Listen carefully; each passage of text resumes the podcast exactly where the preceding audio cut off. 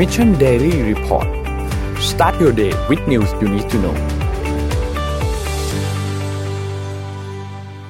สวัสดีครับยินดีต้อนรับเข้าสู่ Mission Daily Report ประจำวันที่ 2 ตุลาคม 2020 นะครับ วันนี้อยู่กับนนท์และพี่โทมัส ตอน7โมงถึง8โมงสวัสดีพี่โทมัสครับ สวัสดีครับ วันนี้วันศุกร์นะครับ ถูกเหมือนทุกวันศุกร์ครับ เราจะแต่งตัวชิวๆ วันนี้ก็ไม่มีอะไรมากครับอะวันนี้เราแต่งชุดฟุตบอลเพราะว่าเมื่อคืนมีการจับฉลากประกบเอ่ออะไรนะ แบ่งกลุ่มอ่าใช่ฟุตบอลยูฟาแชมเปี้ยนส์ลีก แล้วก็เมื่อคืนมีเตะ ยูโรปาด้วยอ่าใช่แล้วก็มีคาราบาวคัพอีกต่างหากอ่าใช่คาราบาวคัพด้วยแล้วก็เดี๋ยวสุดสัปดาห์นี้ก็จะมีฟุตบอลเพียบเลยเพียบครับนะครับเพราะฉะนั้นแฟนฟุตบอลก็ติดตามกันได้เลยนะครับเดี๋ยวตอนเดี๋ยวตอนปลายๆเดี๋ยวเราเอามันไม่มีอะไรมากครับใส่เสื้อสเปอร์เมื่อคืนสเปอร์ชนะครับ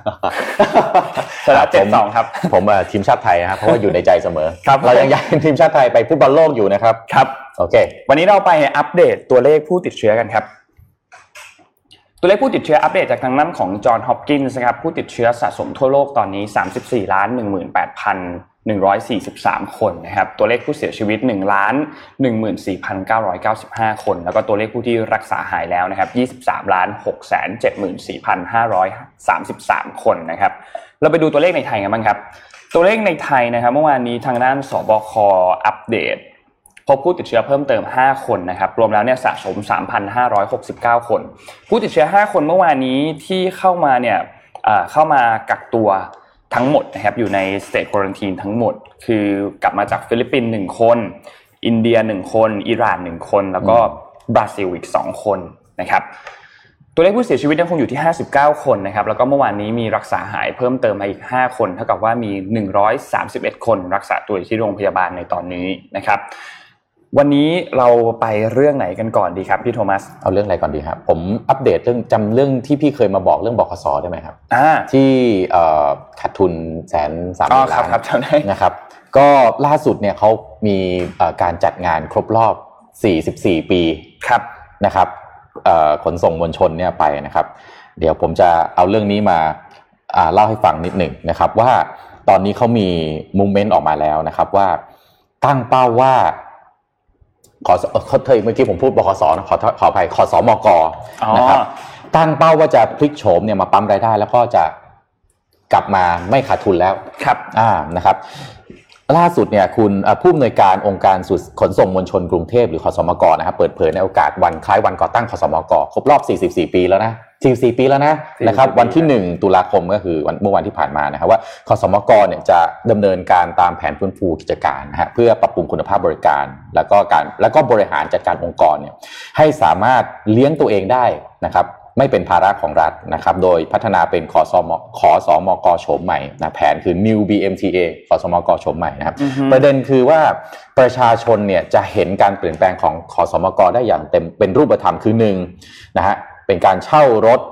อ่าปรับอากาศไฟฟ้าก็คือต่อไปรถขอสมกจะเป็น EV อ่านะครับ แบบอ่าชานต่ำนะฮะอ่าชานต่ำก็คือคนพิการอาจจะขึ้นได้ไหมครับนะครับอยากเห็นแบบนั้นนะฮะจำนวนเนี่ย 2,511 คันนะฮะซึ่งเมื่อรวมกับรถโดยสารปรับอากาศที่ใช้เชื้อเพลิงก๊าซธรรมชาติคือ NGV นะครับอีกจำนวน 489 คันที่ขอสมกซื้อไว้เดิมเนี่ยจะทำให้ขอสมกมีรถโดยสารนะครับที่เอ่อเป็นพลังงานสะอาด 3,000 คันนะครับนี่ประเด็นที่หนึ่งนะครับประเด็นที่สองก็คือว่า เมื่อเอ่อขอสมกเนี่ยได้รถปรับอากาศที่เป็นเอ่อไฟฟ้าเนี่ยครบแล้วเนี่ยนะครับก็จะปลดระวางรถโดยสารปรับอากาศเครื่องยนต์ดีเซลนะครับแล้วรถโดยโดยสารธรรมดาทั้งหมดทำให้อนาคตเนี่ยจะมีแต่รถโดยสารปรับอากาศที่ใช้พลังงานเป็นมิตรกับสิ่งแวดล้อมอ่าฟังดูดีนะฟังดูดีนะฟังเราอยากเราอยากให้เป็นแบบนี้นะครับ ประเด็นต่อมาคือว่าจะนำเอาระบบบัตรโดยสารแบบ e-ticket มาด้วยอือฮึนะครับ ซึ่ง จะใช้งานอย่างเต็มรูปแบบโดยจะติดตั้งเครื่องอ่านบัตรโดยสารอิเล็กทรอนิกส์เนี่ยบริเวณประตูรถประตูรถโดยสารนะฮะเพื่อให้ผู้ใช้บริการเนี่ยเวลาขึ้นรถมาปั๊บแตะบัตรโดยสารได้เลยอ๋ออาดูดีขึ้นอีกสะดวกสะดวกอ่านะครับประเด็นต่อมาก็คือว่าจะจัดเก็บค่าโดยสารมี อัตรา 30 บาทต่อคนต่อวัน แบบไม่จำกัดจำนวนเที่ยวและจำนวนเส้นทางด้วยอือฮึสำหรับใครที่ต้องขึ้นเยอะครับๆนะครับ ซึ่งจะเหมาะกับเอ่อคนที่ใช้วันละหลาย ๆ เที่ยวนะฮะเพราะว่าประหยัดค่าใช้จ่าย แต่ว่าคนที่ใช้เอ่อเพียงวันละเที่ยวเนี่ยขอสมกก็จะมีเอ่อเที่ยวละ 15 บาทครับอ่า นะครับแล้วก็ประเด็นสุดท้ายนะครับ จะพัฒนาอู่บางเขนแล้วก็อู่อู่มีนบุรีใครบ้านอยู่ใกล้แถวนั้นจะรู้ดีรถเลี้ยวเข้าเลี้ยวออกนะคตรับลอดเวลาใช่แล้วก็เพื่อเพิ่มรายได้ให้กับขสมกด้วย ซึ่งเอ่อเมื่อคณะรัฐมนตรีเนี่ยมีมติเห็นชอบแผนฟื้นฟูกิจการแล้วเนี่ยก็จะให้สำนักบริหารหนี้สาธารณะหรือสบนเนี่ยจะรับภายะภาระยอดหนี้คงค้างณสิ้นวันที่ 30 กันยายนที่เราคุยไปก็คือแสนสามหมื่นล้านครับนะครับเอ่อแล้วก็ ขอสมกก็จะดำเนินการตามแผนฟื้นฟูกิจการได้ตักสมบูรณ์นะฮะแล้วก็จะทำให้ขอสมกเนี่ยมี EBITDA นะครับกลับมาเป็นบวกภายในปี 2572 ครับสองห้าเจ็ดก็ประมาณอีกเกือบ10 ปีอะอ่าเก้าปีโอ้นานนานนานเหมือนกันฮะเอาใจช่วยเอาใจช่วยครับนะเอาครัใจช่วยอ่า เป็นเป็นมูฟที่สวยงามอะผมเพิ่มอีกนิดหนึ่งนะฮะรถไฟฟ้าสายสีส้มนะครับสายสีส้มอยู่แถวไหนสายสีส้มคือ ศูนย์วัฒนธรรมกับมีนบุรี ผมรู้สึกมันไกลมากเลยอะอืมโอ้โหมันเป็นเส้นที่ไกลมากเลยนะฮะเอ่อโททเนี่ยกับมีนบุรีโททรู้สึกจะ 23 กิโลอะนะครับซึ่งรอฟมนะครับแจ้งความคืบหน้าโครงการรถไฟฟ้าสายสีส้มอยู่ฝั่งตะวันออกนะครับก็คือเอ่อ ศูนย์วัฒนธรรมแห่งประเทศไทยกับมีนบุรีก็คือประมาณสุวินทวงศ์เนี่ยเส้นทาง 23 กิโลเมตรนะฮะวงเงินลงทุนประมาณ 80,000 ล้านบาทนะฮะขณะนี้เนี่ยาการก่อสร้างเนี่ยคืบหน้า 70%และเร็วกว่ากำหนดประมาณสัก 2-3%นะครับ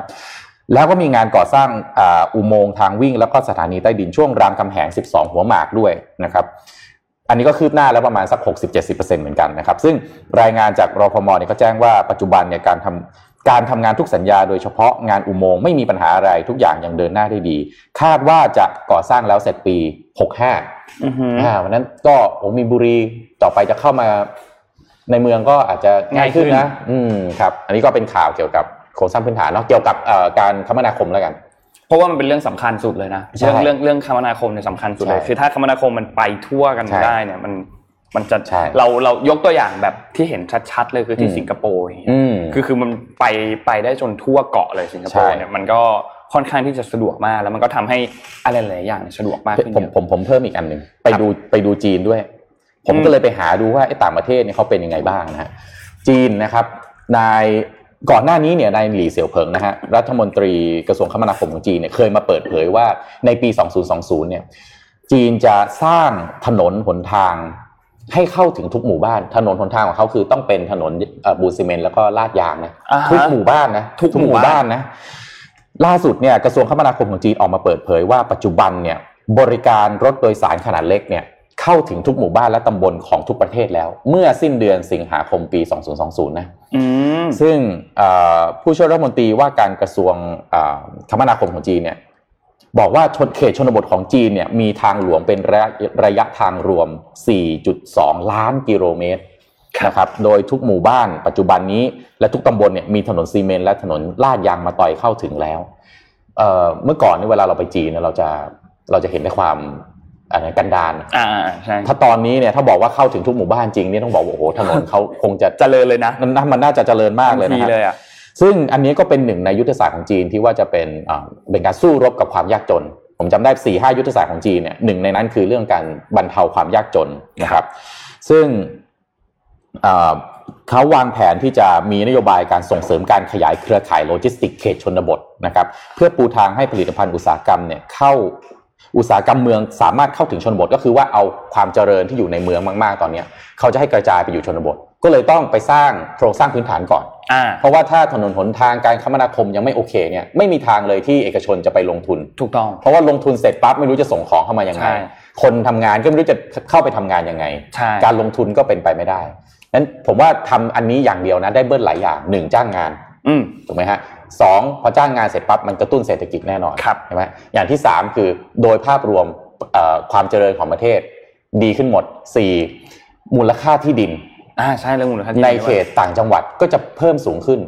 เนี่ยผมผมว่าโครงสร้างพื้นฐานมีผล มันจะตามตามๆกันมาหมดอ่ามันมันเบิ้ลหลายชิ่งมาก ตอนนั้นที่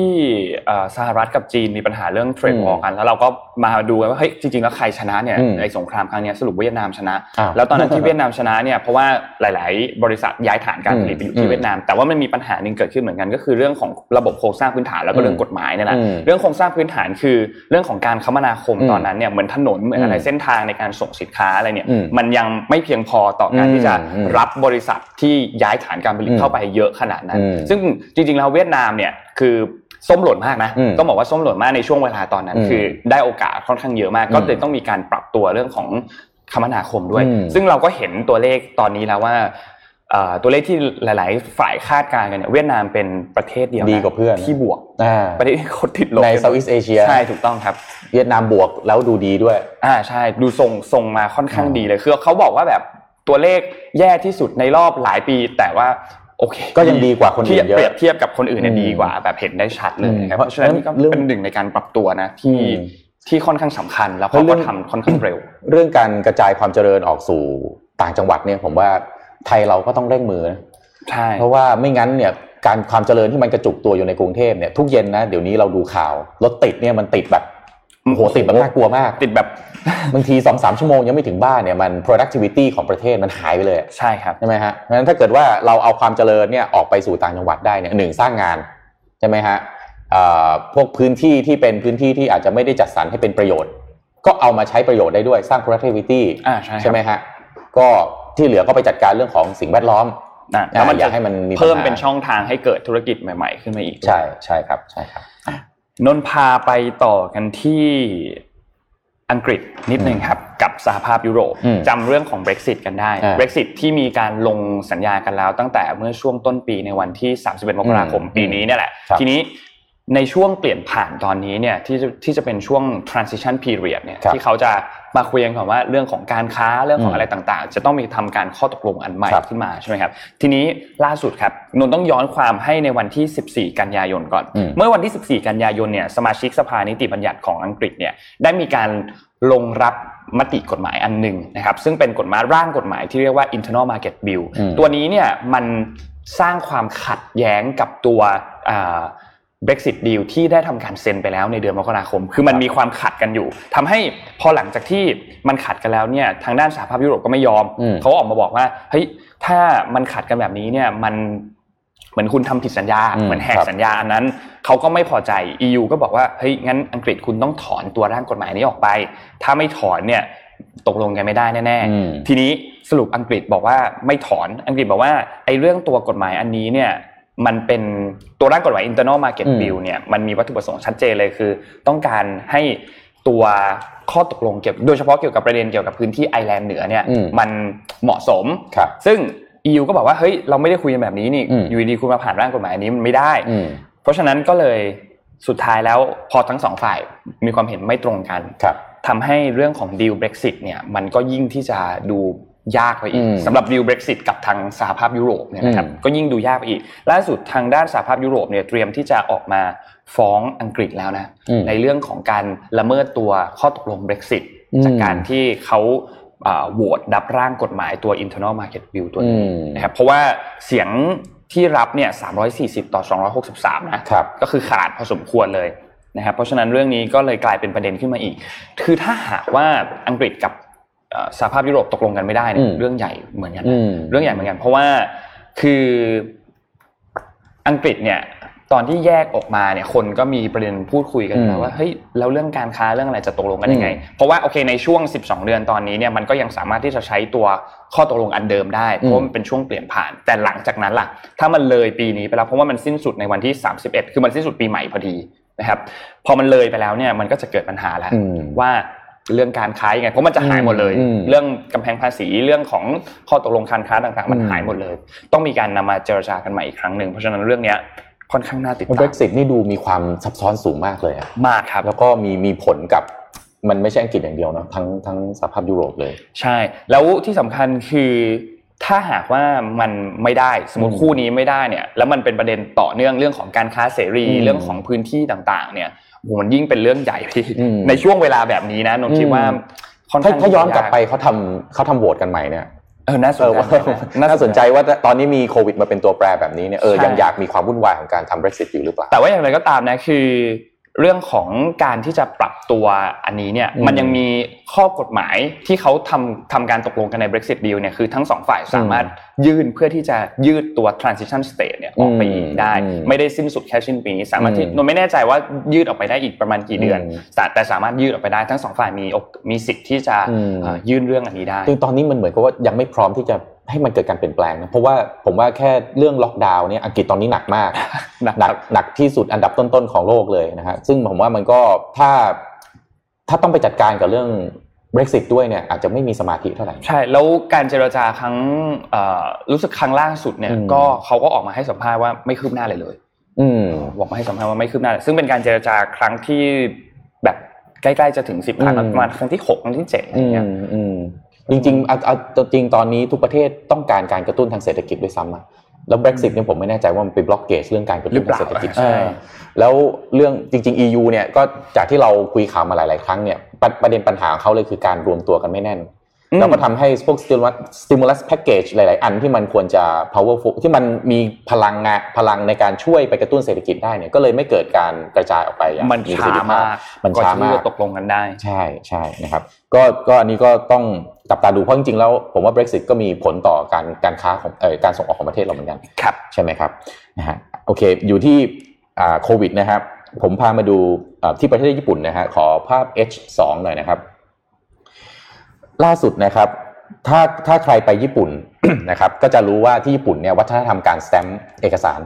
ครับอ่าญี่ปุ่นเนี่ยเอ่อการเซ็นของเขาเนี่ยจะไม่สำคัญเท่าการสแตมป์อือฮึอะต้องเล่าแบบนี้ก่อนว่า แต่ละคนเนี่ยถ้าเป็นผู้บริหารในระดับสูงเนี่ยสแตมป์ของเขาเนี่ยจะต้องมีการทำออกมาพิเศษนะเป็นของใครของมันอ่าครับนะครับอย่างตอนผมไปเรียนเนี่ยก็ได้รับของที่ระลึกมาเป็นในตัวสแตมป์แบบนี้เหมือนกันอ๋อนะครับ แต่ว่าในช่วงล็อกดาวน์แล้วก็ช่วงที่มีการระบาดมากๆเนี่ยในญี่ปุ่นเองเนี่ยการที่จะเจอหน้ากันเอาเอกสารให้แล้วก็สแตมป์แบบนี้เนี่ยมันไม่ใช่เรื่องที่จะสะสะดวกเหมือนปกตินะครับ ก็เลยเป็นโอกาสของบริษัทที่ชื่อว่า bengo 4.com นะครับบริษัทนี้เนี่ยเอ่อ listed เข้าไปที่ Tokyo Stock Exchange Market เนี่ยตั้งแต่ปี 2014 นะครับ โดยธุรกิจเนี่ยคือการทำ e-signature ครับนะครับก็คือปกติเวลาคุณเซ็นต้องเซ็นเอกสารแบบตัวเป็นๆอ่าอ่าประเทศเราเนี่ยเราจะคุ้นเคยมากนะฮะเวลาไปไหนเราก็ต้องซีร็อกซ์บัตรประชาชนทะเบียนบ้านครับนะครับจริงๆก็ซีร็อกซ์เก็บไว้ในเอกสไว้ในกระเป๋าได้เลยเป็น 10บสใบได้ใช้แน่นอนถ้าอยู่ประเทศเรานะครับแต่ว่าในในญี่ปุ่นเนี่ยปัจจุบันเนี่ยบริษัท b e n g o 4 com เนี่ยกำลังจะ disrupt วัฒนธรรมการสแตมป์ เอกสารเนี่ยซึ่งมีมาตั้งแต่ปีช่วงตั้งแต่ปี1000ช่วงศตวรรษที่พันสิบแปดอืมปี1,800กว่าๆเนี่ยครับนะครับที่ญี่ปุ่นเริ่มเริ่มมีการสแตมป์แบบนี้ขึ้นมานะครับล่าสุดเนี่ยในช่วงโควิดที่ผ่านมาเนี่ยบริษัทนี้ก็เลยมูลค่าหุ้นเนี่ยเติบโตขึ้น100%นะครับเทียบมูลเอ่อบริษัทที่ใช้เนี่ยปัจจุบันแม้กระทั่งโตโยต้าหรือโนมูระเนี่ยก็หันมาใช้การใช้ e-signature แทนการสแตมป์แบบนี้แล้วอืมนะครับมูลค่า ทำให้ founder เนี่ยคือคุณไทจิโร่โมโตเอะในรูปเนี่ยนะครับมีมูลค่าทรัพย์สินมากกว่า 1,000 ล้านเหรียญสหรัฐกลายเป็น billionaire ไปแล้วครับนะครับหลังจากบริษัทตั้งมาแค่ 15 ปีทำ e signature เนี่ยเร็วนะครับซึ่งปัจจุบันเนี่ยมีผู้ใช้งานเทคโนโลยีนี้เนี่ยชื่อว่า CloudSign นะครับผู้ใช้งานเนี่ยเพิ่มขึ้นในช่วงเดียวกันช่วงเวลาเดียวกันของปีที่แล้วเนี่ยจาก 50,000 บริษัทเป็น 1 0 0 0 0แบริษัทแล้วนะครับเท่าตัวใช่นะครับ แล้วก็มี Market Share ของ e-signature ในประเทศญี่ปุ่นเนี่ย80%นะครับอืมก็ผมคิดว่าอันนี้ก็บ้านเราอยากให้เอาอันนี้มาใช้เออมากเลยน่าสนใจนะผมผมคิดว่ามันเป็นข่าวที่น่าสนใจตรงที่ว่าบ้านเราเนี่ยยังต้องซีร็อกซ์แล้วก็ต้องเซ็นต้องเอาไปอะไรนะ ลงทะเบียนใช่ ทุกการลงทะเบียนต้องใช้บัตรประชาชนต้องใช้สำเนาบัตรประชาชนเออทั้งทั้งที่เราก็เป็นเอ่ออะไรนะอีอะไรนะสมาร์ทการ์ดแล้วใช่เนี่ยอันส่วนญี่ปุ่นนี่เขาไป ไปเรื่องของการไอ e signature แล้ว เพราะฉะนั้นจริงๆ น่าสนใจนะ คือน่าน่ารัฐน่าเอามาศึกษานะอืมแล้วก็เอามาใช้ เพราะว่าเพราะว่านนนนคิดว่ายังไงมันเหมาะกับทุกทางเลยไม่ว่าจะเป็นอืมเรื่องของงานอาประหยัดกระดาษด้วยอืมนะแล้วก็เรื่องอื่นๆ คือมันมันยังไงก็อืมเหมาะสมแน่นอน ที่ที่ที่สำคัญคืออะไรรู้ไหมฮะ คุณโมโตเอะเนี่ยปัจจุบันเนี่ยได้รับการเชิญเข้าร่วมอยู่ในคณะรัฐมนตรีของนายสึกะแล้วนะแล้วก็ใช่แล้วก็เป็นเอ่อ ในฐานะ Vice Minister of Finance ถ้าเป็นภาษาไทยก็อาจจะเป็นรองรัฐมนตรีรัฐมนตรีแล้วมันดีคลังช่วยอะไรเงี้ยอะไรทำนองนี้ช่วยรัฐมนตรีช่วยคลัง หรือรองรัฐรายรัฐมรองรัฐมนตรีคลังนะครับ ซึ่งก็เป็นไปได้นะ อาจจะมาเปลี่ยนกฎหมายบางอย่างที่ทำให้ e-signature มันกลายเป็นเอ่ออะไรนะ เป็นเรื่องปกติได้อืมในญี่ปุ่นนะครับ ก็จริง ๆ แล้วผมว่าประเทศไทยเราถ้าจะเปลี่ยนก็ต้องเอาคนที่มีความรู้ใช่เข้าไปช่วยพูด the right man to the right ช่วยช็อปใช่นะครับ ยังอยู่ที่ญี่ปุ่นครับญี่ปุ่นเนี่ยอ่าพี่โทมัสจะรู้ว่ามันมีปัญหาอยู่ปัญหาหนึ่งครับคือเรื่องของเอ่อ แรงงานอืมเวลาไปทำงานคือญี่ปุ่นสังคมการทำงานที่ญี่ปุ่นค่อนข้างค่อนข้างหนักมากใช่ถ้าใครมีเพื่อนที่ไปทำงานที่ญี่ปุ่นแล้วเขาเล่าให้ฟังครับญี่ปุ่นไปเที่ยวอืมกับไปทำงานไม่เหมือนกันเลยอืมโดยสิ้นเชิงไปเที่ยวสนุกมากอืมแต่ไปทำงานค่อนข้างเครียดเครียดมากนะครับจริงจังแล้วด้วยจริงจังอะไรหลาย ๆ อย่างเนี่ยมันทำให้ค่อนข้างเครียดมากครับทีนี้ปัญหาหนึ่งคือญี่ปุ่นเนี่ยอืมเขามีกฎหมายอันหนึ่งให้คุณพ่อที่มีลูกและครับยังอายุไม่ถึงหนึ่งปีเนี่ยอืมสามารถลางานได้ไม่จำกัดเลยอืมจนกว่าลูกจะอายุครบหนึ่งปีอืมทีนี้ มีคนใช้สิทธิ์น้อยมาก กระทรวงแรงงานกระทรวงแรงงานของญี่ปุ่นเนี่ยเขาเก็บสถิติมานะครับอืมเขาบอกว่าเอ่อคนเอ่อผู้ชายที่มีลูกและอายุไม่ไม่เกินยังไม่เกินหนึ่งปีเนี่ยครับมีแค่ 7.48%เท่านั้นที่ใช้สิทธิ์นี้อืมน้อยมากนะไม่ถึงอืม10%คือน้อยมากๆนะครับ เพราะว่าคนส่วนใหญ่เนี่ยแทบจะแทบจะเกือบทั้งหมดเนี่ยที่เป็นผู้ชายเนี่ยส่วนใหญ่ไม่ลาเลย คนเพราะญี่ว่าปุ่นบ้างงานไม่ไม่ไม่คือบ้านงานก็เรื่องหนึ่งอืมแต่ด้วยสภาพแวดล้อมของอืมญี่ปุ่นเนี่ยแล้วก็บริษัทต่างๆเนี่ยไม่ค่อยเอื้อที่จะให้อืมลางานอืมในช่วงระยะเวลานานขนาดนั้นอืมได้ ก่อนหน้านั้นมีรัฐมนตรีคนหนึ่งนนท์จำไม่ได้แล้วว่าชื่ออะไร คนนั้นเนี่ยเขาก็ออกมาเขาเพิ่งคลอดเอ่อภรรยาเพิ่งคลอดลูกอืมแล้วก็ออกมาเหมือนแบบลางานโชว์เลยว่าแบบเฮ้ยอ่า ต้องลานะเพื่สบสต้องลานะ คุณต้องลานะ เพราะว่าทางด้านกระทรวงแรงงานของญี่ปุ่นเนี่ยเขาออกมาบอกว่าเขาต้องการให้ตัวเลขนี้เนี่ยไปอยู่ที่ประมาณ 30%อืมจากจาก 7.48%เนี่ยนะครับซึ่งถ้าหากเราเทียบกับประเทศอื่นๆที่มีกฎหมายในลักษณะที่คล้ายๆ กันอย่างอืมฟินแลนด์ อย่างสหราชอาณาจักรเนี่ยนะครับครับมี พนักงานผู้ชายที่มีลูกอืมลางานไปเนี่ยตัวเลขอันเนี้ยอยู่ที่ประมาณ 80%เลยนะคือใช้สิทธิ์ตามกฎหมายอืมค่อนข้างที่จะเหมาะสมนะครับ ทีนี้เขาก็เลยเตรียมที่จะมีการออกมาตรการบางอย่าง เพื่อที่จะตอนแรกเนี่ยญี่ปุ่นส่วนใหญ่เขาจะใช้คำว่าขอความร่วมมืออมรอบนี้ใช้คำว่าบังคับอืมให้บริษัทเอกชนต่างๆ เนี่ยเหมือนออกมาสนับสนุนให้กับพนักงานเนี่ยลางานไปเพื่อไปเลี้ยงลูกอืมต้องการที่จะกระตุ้นตัวเลขนี้ออกมาเพราะญี่ปุ่นเนี่ยเจอปัญหาหนึ่งก็คือปัญหาเรื่องเขาเรียกว่า สังคมผู้สูงอายุด้วยอืมกำลังที่จะเข้าสู่สังคมผู้สูงอายุ เป็นรองรองเป็นอันดับสองรองจากอิตาลีอืมนะครับเพราะฉะนั้นเรื่องนี้เนี่ยตัวกฎหมายอันนี้มันเพื่อกระตุ้นการมีบุตรของประชาชนด้วยนะครับ ซึ่งหลังจากที่เขาจะเตรียมที่จะนำเข้าไปบรรจุในเรื่องของกฎหมาย แล้วก็บังคับให้บริษัทเนี่ยเอ่อทำการให้ให้พนักงานชายเนี่ยลางานเพื่อไปเลี้ยงลูกบ้างเนี่ยเขาจะแบ่งช่วงของการลา ให้เป็นสองช่วงอืมและอาจจะเพิ่มเป็นสามช่วงด้วย เพื่อครับให้การลานี้เนี่ยไม่ได้เป็นการลายาวแบบหายไปเลยทั้งปีอืมอาจจะเป็นลาเป็นช่วงๆเพื่อที่ให้มันแบบอาจจะไม่ขาดตอนมากอืมพนักงานยังมีอยู่ที่บริษัทบ้างอืมอันนี้ผมเข้าใจนะ คือพอดีผมไปเรียนญี่ปุ่นมาได้ทุนไปเรียนญี่ปุ่นมาสามรอบในชีวิตเนี่ยครับ คือจิตวิญญาณคนญี่ปุ่นมันอยู่ที่การสร้างชาติ การสร้างชาติของเขามันคือการทำงาน เพราะฉะนั้นไอการอยู่เฉยๆของเขาเนี่ยเขาเขาจะรู้สึกว่าเขาไม่ได้ไม่มีคุณค่าอ่าใช่อืมอะผมเมื่อก่อนผมเคยไปอยู่เนี่ยบ้านเป็น host นะ host เป็นพระผมอยู่วัดนะอืมพระนี่ก็คือถือว่าเป็นอาชีพหนึ่งครับต้องทำงานเหมือนกัน เพราะฉะนั้นเอ่อคนญี่ปุ่นมันก็เลยมีบล็อกการทำงาน บล็อกการใช้ชีวิตแบบตื่นเช้าไปทำงานถูกไหมฮะแล้วก็กลับบ้านมาทุกอย่างเป็นบล็อกหมด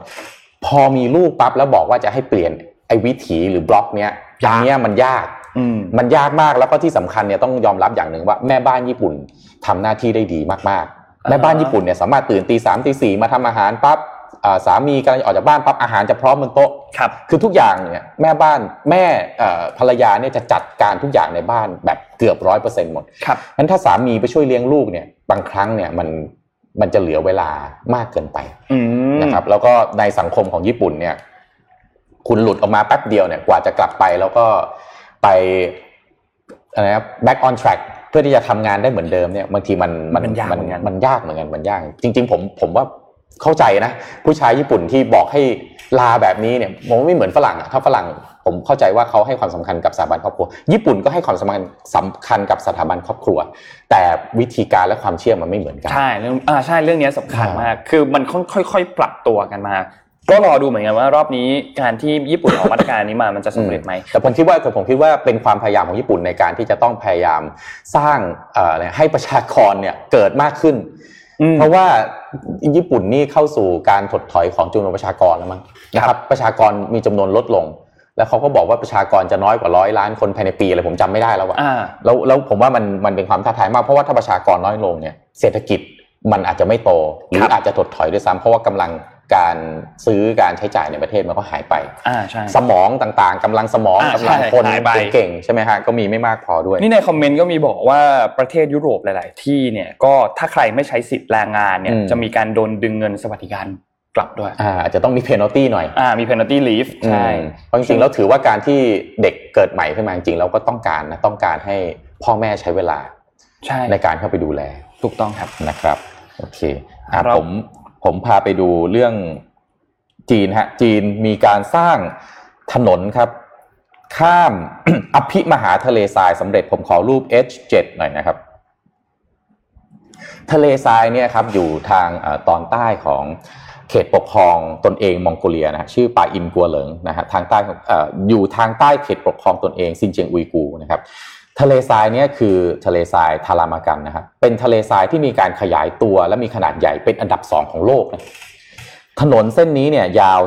334 กิโลเมตรนะฮะนับเป็นการปูทางให้กับการขนส่ง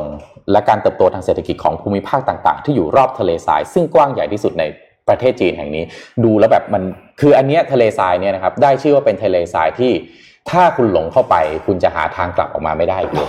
เพราะมันมันดูกว้างจากใหญ่รูปมาไม่กใช่ครับนะสุดลูกหูลูกตามากเดี๋ยวมันมีมันมีอยู่สองสามรูปนะฮะต้องดาวอาจจะเปลี่ยนรูปหน่อยแล้วจะเห็นว่ามันกว้างใหญ่ขนาดไหนนะครับถนนสายนี้เนี่ยยาว 334 กิโลเมตรนะฮะเริ่มก่อสร้างเดือนตุลาคมปี 2017 คาดว่าจะเริ่มใช้งานได้ในปี 2021เอ๊ะพระรามสองเราใช้กี่ปีนะเอ่ออันนี้ 2017 นะ สร้างบนทะเลทรายแบบนี้เลยนะครับนะ2021 จะใช้ได้แล้ว ปีหน้าจะใช้ได้แล้วนะครับ ซึ่งบริษัท China Communications Construction จำกัด หรือ CCCC ที่เป็นผู้เอ่อรับมอบในการพัฒนาถนนสายนี้เนี่ย กล่าวว่าโครงโครงการนี้เป็นงานหินที่ท้าทายมากนะครับ เพราะว่าต้องดำเนินงานในสภาพอากาศที่เลวร้าย แล้วก็สภาพแวดล้อมที่ไม่เอื้ออำนวย ต่อการเข้าถึงน้ำไฟฟ้าสัญญาณสื่อสาร และของใช้ในชีวิตประจำวันผมฟังดูแล้วแบบลำบากมากเลยอืมแต่ยังสร้างเสร็จในในสี่ปีนะนะครับ ซึ่งหนึ่งคืองานงานที่ยากที่สุดของเขาเนี่ยคือต้องไปไถเกลี่ยเนินทรายนะครับ ซึ่งหลาย ๆ เนินทรายเนี่ยบางอันสูง 80 เมตรอะโอ้โห80 เมตร จินตนาการไม่ออกมาตึกกี่ชั้นสูง 80 เมตรนะฮะบางเนินทรายใช้เวลาครึ่งปีกว่าจะไถเสร็จอื ครึ่งปีกว่าจะไถเสร็จนะแล้วเขาบอกว่าไอ้ไอ้เนินสูงสูงไอ้เนินเตี้ยๆไม่รับไม่นับนะฮะนับเฉพาะเนินสูงสูงเนี่ย มีอยู่30กว่าแห่งนะครับ ส่วนใหญ่ใช้เวลาแต่ละเนินก็เกือบครึ่งปีทั้งนั้น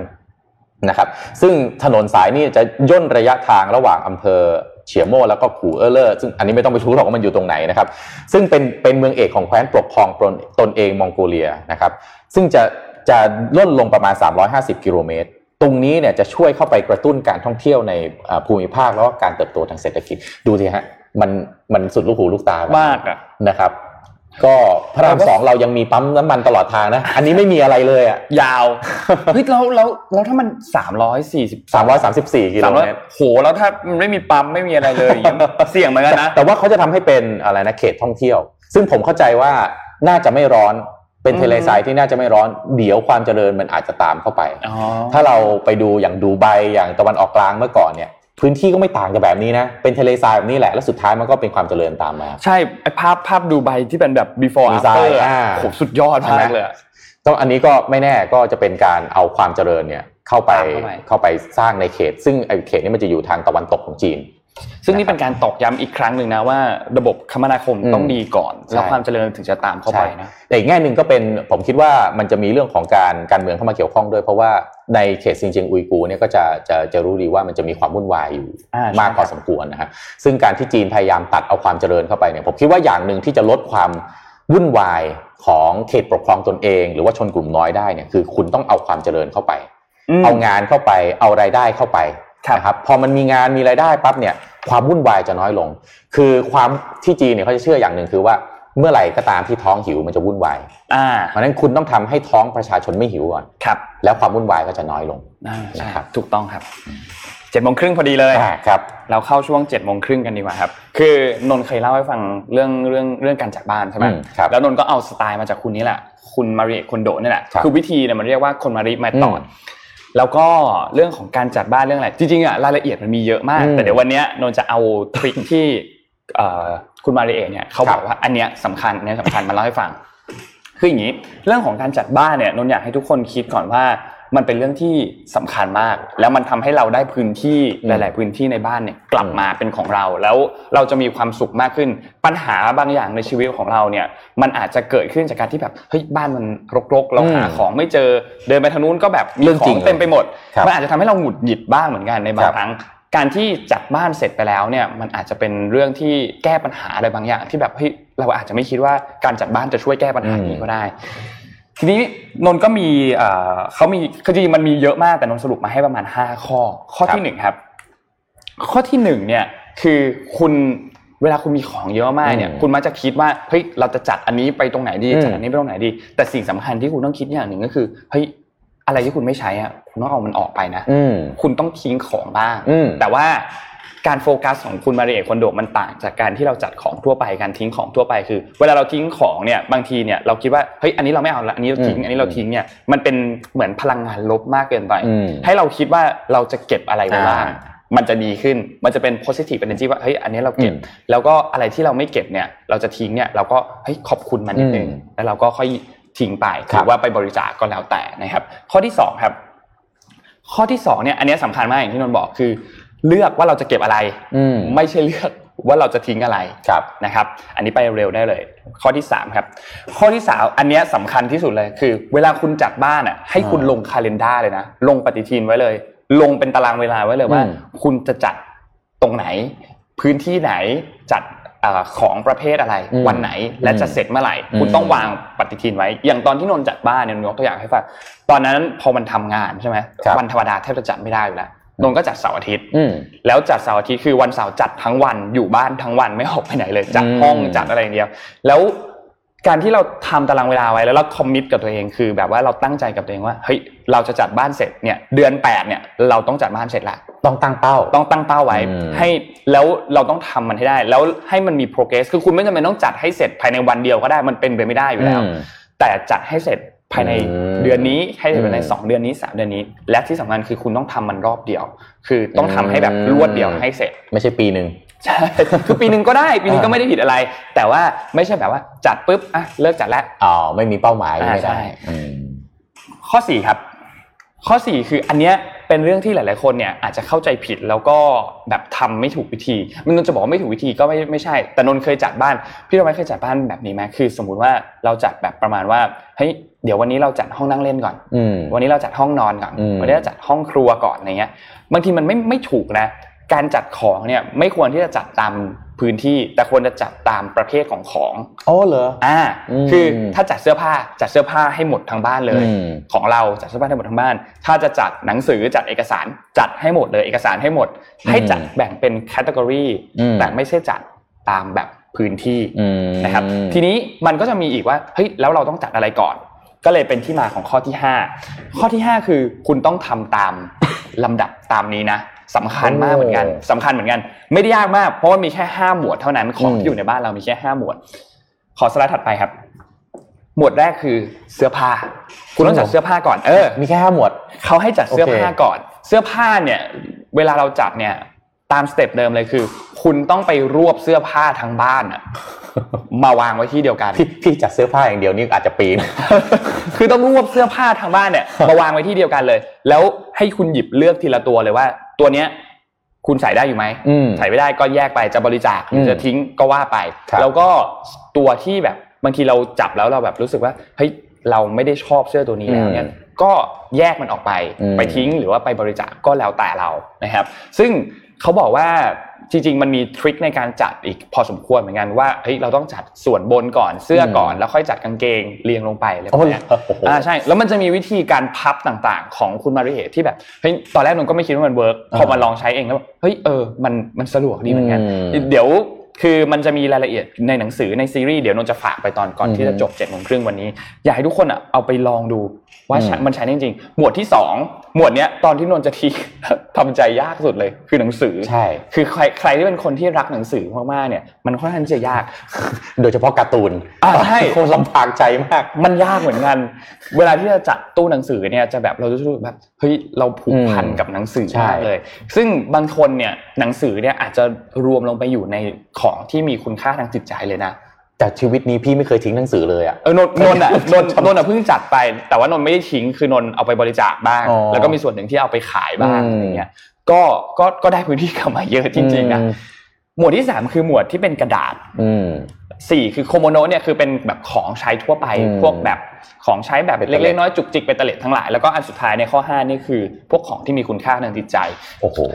ไอ้หมวดเนี้ยจัดยากสุดอยู่แล้วของแฟนเก่า อ่า อะไรพวกเนี้ยจดหอันมายนี้ทิ้งได้อันนี้ต่าๆทิ้งเร็วเลยเนี่ยจดหมายต่างๆอะไรที่มันมีคุณค่าทางจิตใจที่แบอืบมเราหยิบขึ้นมาแบบเฮ้ยเสื้อตัวนี้เป็นเสื้อตัวแรกที่เอ่อพ่อแม่ซื้อให้อ่าหรืออะไรอย่างเงี้ย มันก็จะมีคุณค่าทางจิตใจเราอืมทีนี้มันมีทริคเล็ก ๆ ในแต่ละอันนิดหนึ่งขอสไลด์ถัดไปครับ พวกหนังสือกับพวกเสื้อผ้าเนี่ยคือให้คุณเอาทุกอย่างอะมารวมกันที่เดียวก่อนครับคุณมีหนังสือมีเสื้อผ้าเยอะแค่ไหนในบ้านเนี่ยให้เอามารวมกันในห้องห้องเดียว ตอนนนจัดนนเอามาวางไว้บนเตียงอะนนเอาว่าเอาทุกอย่างอะมาวางไว้บนเตียงอืมแล้วก็แบบว่าเอ่อโอเคมาจัดทีละตัวอืมทีละตัวทีละตัว แล้ว ก็อันไหนที่มันเขาใช้คำว่า spark joy อืมคืออันไหนที่คุณรู้สึกว่ามันมีค่ากับอืมเราเนี่ยเรารู้สึกว่าเรื่องนี้อยากเก็บเสื้อผ้าตัวนี้มาอยู่เนี่ยก็เก็บไว้อืมตัวไหนที่ไม่เก็บเราก็แค่แยกออกไปนะครับอืมอันที่สองครับ ภาพถัดไปภาพต่อไปคือพวกเอกสารพวกแบบเอ่อเอกสารกระดาษอะไรต่างๆ เนี่ย พวกนี้เนี่ย คุณคุณมาริเอโหดมากบอกว่าทิ้งไปให้หมดเลย อันนี้เห็นซึ่งด้วยซึ่งซึ่งแบบจริงๆ hardcore มากนะ คือเอกสารทุกอันเขาใช้คำพูดว่าคุณสามารถขอใหม่ได้หมดแหละไม่ว่าจะเป็นเอกสารที่สำคัญมากแค่ไหนอืมคุณสามารถขอใหม่ได้หมด แต่ว่าบางทีมันก็แบบ hardcore ไปหน่อยมันสุดอืมทางไปหน่อยเขาก็เลยบอกว่าจริง ๆ แล้วเราควรจะแบ่งเอกสารออกเป็นสามตะกร้าอืมตะกร้าที่หนึ่งคือเอกสารที่แบบกำลังที่กำลังจะใช้อยู่ เช่นครับพวกบิลค่าน้ำค่าไฟที่แบบเดี๋ยวจะต้องเอาไปจ่ายเนี่ย พวกนี้เนี่ยให้แบ่งไว้ตะกร้าหนึ่งอืม หมวดที่ 2 คือพวกเอกสารที่จะต้องใช้ในช่วงระยะเวลาหนึ่งเช่นช่วงช่วงเนี้ยเดี๋ยวจะต้องเตรียมยื่นภาษีแล้วครับต้องเตรียมเอกสารไว้ หรือว่าพวกเอกสารประกันของสินค้าต่างๆเนี่ยครับก็เก็บไว้ในตะกร้านี้อืมและอันที่ 3 คือเอกสารที่ต้องเก็บไว้ตลอดกาล เช่นอืมพวกทะเบียนสมรสอืมพาสปอร์ตนะพวกเนี้ยอืมที่ต้องยังไงก็ตามต้องเก็บไว้ตลอดชีวิตนั่นแหละครับก็เก็บไว้ในแยกให้มันเป็นตะกร้าสามตะกร้านี้อืมแล้วคุณจะพบว่ามันใช้ชีวิตง่ายขึ้นเยอะเหมือนกันอืมแล้วจะไม่มีเอกสารที่แบบว่าเฮ้ยอันนี้คืออะไรอะ อันนี้คืออะไรอะมันจะน้อยลง เห็นด้วยเอกสารนี่เห็นด้วย เมื่อแทรกนิดหนึ่งเมื่อก่อนโต๊ะพี่นี่เอกสารเพียบเลยโต๊ะคนทำงานนะครับเดี๋ยวนี้ยกขึ้น cloud หมด เอกสารบนโต๊ะไม่เหลือเลยใช่ใช่เนี่ยใช่ดีที่สุดไม่งั้นนะครับเราจะบ้าเอกสารมากอ่าอันต่อไปครับ ขอสไลด์ต่อไป อันหมวดนี้ในหมวดที่สี่คือพวก komono พวกอ่าของเบตเตอร์เลตทั้งหลายไอ้พวกเนี้ยอันนี้เก็บยากสุดเลยมันเก็บยากโอ้แล้วเวลาเราซื้อเขามี trick อันหนึ่งคือเวลาเราซื้อรองเท้า เราจะได้กล่องที่หน้าตาประมาณเนี้ย แล้วก็ตัดฝาออกแล้วเอากล่องพวกเนี้ยให้เอามาใช้ช่วยเก็บให้เอามาใช้ เออ มันสะดวกขึ้นเยอะเออใช่สะดวกขึ้นเยอะมากทิ้งกล่องแล้วเราก็ไม่ต้องไปซื้อกล่องแบบเออไปซื้อนู่นนี่ให้มันเสียตังค์ด้วยเพราะว่าทุกนนท์เชื่อว่าทุกคนมีกล่องรองเท้าแบบเพีนี้อยู่แล้วเพียบเลยเราเอาออกมาเช็ดนิดนึง แล้วก็อ่าอาจจะปูผ้าอะไรข้างในก็ได้อืมแล้วก็เอามาเก็บของมันก็จะช่วยให้ของเนี่ยมันจับได้ง่ายขึ้นด้วยอืมเหมือนกัน แล้วก็อันสุดท้ายครับ คือพวกของที่เป็นสิ่งของที่มีคุณค่าทางจิตใจคือสำคัญมากเลยคือคุณต้องทำเรื่องเนี้ย สุดท้าย อืมไม่อย่าทำอันแรก เพราะว่ามันจะมันจะยากเกินไปหน่อย เขาบอกว่าเวลาที่เราจัดของเนี่ยมันจะมีสิ่งที่นนจำคำพูดไม่ได้แต่มันเป็นเหมือนแบบว่าความสามารถในการที่จะจัดเก็บหรือจะทิ้งของอ่าของเราในจิตใจการคัดของของเราอะมันจะค่อยๆ ถูกขัดเกลามาเรื่อยๆ จากการที่เราจัดเสื้อผ้ามาก่อน จัดหนังสืออืมจัดเอกสาร จัดของเบตเตอร์เลตแล้วค่อยมาหมวดอันเนี้ยอ๋อเป็นหมวดสุดท้าย ถ้าเอาหมวดนี้เป็นหมวดแรกเรียบร้อยอาจจะไม่ การจัดทิ้งบ้านอาจจะพังไปหมดเลยแล้วก็มีโค้ชสุดท้ายของคุณมาริเอฝากไว้ก็คือ never discard anything without saying thank you and goodbye คือเวลาคุณอืมจะทิ้งของหรืออะไรก็ตามเนี่ย อย่าทิ้งไปเลยให้ขอบคุณมันก่อน แล้วก็อืมบอกลามันแล้วก็บอกมันนิดนึงว่าเฮ้ยขอบคุณมากๆเลยที่เอ่อช่วยให้ชีวิตอืมเราง่ายขึ้นอืมช่วยให้เราได้ใช้ ได้ใช้สิ่งของสิ่งนี้แล้วค่อยๆทิ้งไป คือเรื่องเนี้ยมันอาจจะฟังดูแบบเฮ้ยมันจะอะไรเหรอ แต่จริงๆแล้วมันจะเป็นเรื่องของจิตใจเราที่แบบอืมเรารู้สึกว่า เออ เวลาเราทิ้งของไปแล้วมันแบบเราอืมสบายใจมากขึ้นอืมเราขอบคุณมันแล้วมันจะอืมสบายใจมากขึ้น สุดท้ายก็นนฝากหนังสือของเขาแล้วก็ฝากซีรีส์ของเขานะครับหนังสือของคุณมาเรคคอนโดเนี่ยถ้าเป็นภาษาอังกฤษนะมีอืมสามเล่มคือ Spark Joy แล้วก็ The Life Changing of The Life Changing Magic of Tidying Up แล้วก็ Joy at Work Joy at Work เนี่ยเป็นเล่มใหม่นนยังไม่ได้อ่านเหมือนกันซื้อมาแล้วแต่ยังไม่ได้อ่านเหมือนกันแต่เป็นแบบเกี่ยวกับเรื่องของอ่าที่ทำงานอืมแล้วก็ภาษาไทยก็มี ภาษาไทยเนี่ยเอ่อสำนักพิมพ์วีเลอร์เนี่ยเขาแปลไปแล้วมีห้าเล่มอืมไอเล่มหนึ่งสองสามสี่เอ่อเล่มที่สามเนี่ยเป็นเล่มที่นนท์มองนนท์รู้สึกว่ามันง่ายที่สุดละครับเพราะว่าเขาจะแบ่งเป็นข้อๆมาอืมนะครับแล้วก็เล่มที่ห้าเล่มขวาสุดเนี่ยมันจะเป็นฉบับที่เป็นแบบการ์ตูนอืมก็อ่านง่ายเหมือนกันครับนะครับและที่สำคัญคือเขามีซีรีส์ด้วยภาพสุดท้ายครับ ก็คือซีรีส์เนี่ย Tidying Up อยู่ในอืม Netflix มีของคุณอืมมาริเอคอนโดนะครับมีซีซั่นหนึ่งถ้านนท์จำไม่ผิดนะอืมแล้วเขาคือเขาก็จะเป็นแบบประมาณว่าเข้าไปจัดบ้านให้ตามสถานที่ต่างๆ ที่แบบจ้างคุณมาริเอเข้าไปจัดบ้านอืมนั่นแหละ แล้วก็ เป็นซีรีส์ที่แต่ละ EP เนี่ยเขาก็จะบอกถึงเอ่อแต่ละหมวด เช่นอืม EP นี้พูดถึงหมวดการจัดเสื้อผ้า พูดถึงหมวดการจัดเอกสาร พูดถึงหมวดครับการจัดหนังสืออะไรเงี้ยอืมซึ่งก็ก็ดีนะ ลองไปอืมดูใครที่สะดวกแบบไหนก็ลองไปอืมศึกษาดูตามนั้น เพราะว่ามันก็จะมีเทคนิคอะไรหลายๆอย่างที่นนท์ยังไม่ได้พูดเล็กๆน้อยๆอะไรเงี้ยก็น่าสนใจก็ลองไปปรับใช้กันดูนะครับอืมก็อยากให้ทุกคนลองไป จัดบ้านกันดูนะอืมเพราะว่ามันทำให้เรามีความสุขมีอะไรหลาย ๆ อย่าง ได้มุมมองอะไรหลายๆอย่างกลับมาเยอะที่คุณที่คุณมาเรเอบอกว่าชีวิตเปลี่ยนได้ด้วยการจัดบ้านครั้งเดียว เรื่องจริงนะอะเรื่องจริงนะเรื่องจริงเรื่องจริง แล้วที่สำคัญคือคุณไม่ต้องจัดบ้านอีกเลยอะอืมคือนนท์อะจัดห้องครั้งเดียวแล้วนนท์ไม่ต้องจัดห้องอีกเลยอืมแล้วเวลาทำความสะอาดเวลาอะไรเงี้ยมันก็ทำง่ายขึ้นด้วยอืมเพราะมันจะแบ่งทุกอย่างเป็นแบบเป็นหมวดเป็นหมวดอืมเป็นหมวดอยู่แล้วมันก็จะค่อนข้างมันมีจัดมันมีง่ายวัฒนธรรมหนึ่งของญี่ปุ่นที่ ที่เมื่อเมื่อก่อนผมไปเรียนผมก็ผมก็เห็นนะ แต่ว่ายังไม่เข้าใจขนาดนั้น แต่ว่าได้มาเรียนต่อกับอาจารย์อาจารย์เกตอะเกตวดีมารุมุระครับอาจารย์เกตเคยเล่าให้ฟังว่าที่ญี่ปุ่นเนี่ยจะมีวัฒนธรรมหนึ่งคือการขอบคุณ คือขอบคุณทุกอย่างรอบตัวแม้กระทั่งสิ่งของเมื่อเมื่อกี้ถ้าดูของคุณมาราเอะเนี่ยก็บอกว่าเราต้องขอบคุณมันก่อน เพราะว่ามันอาจจะสร้างความทรงจำอยู่กับเรามา ในช่วงเวลาหนึ่งใช่ไหมฮะหนังสือเอ่ยบางอย่างอ่านไม่จบหรืออะไรก็ตามเนี่ย มันก็เป็นความทรงจำที่ดีนะเนี่ยปากกาในมือเราอะเราก็จำไว้ว่า เออ เราเคยถือปากกานี้วันที่อืมมาอ่านข่าวที่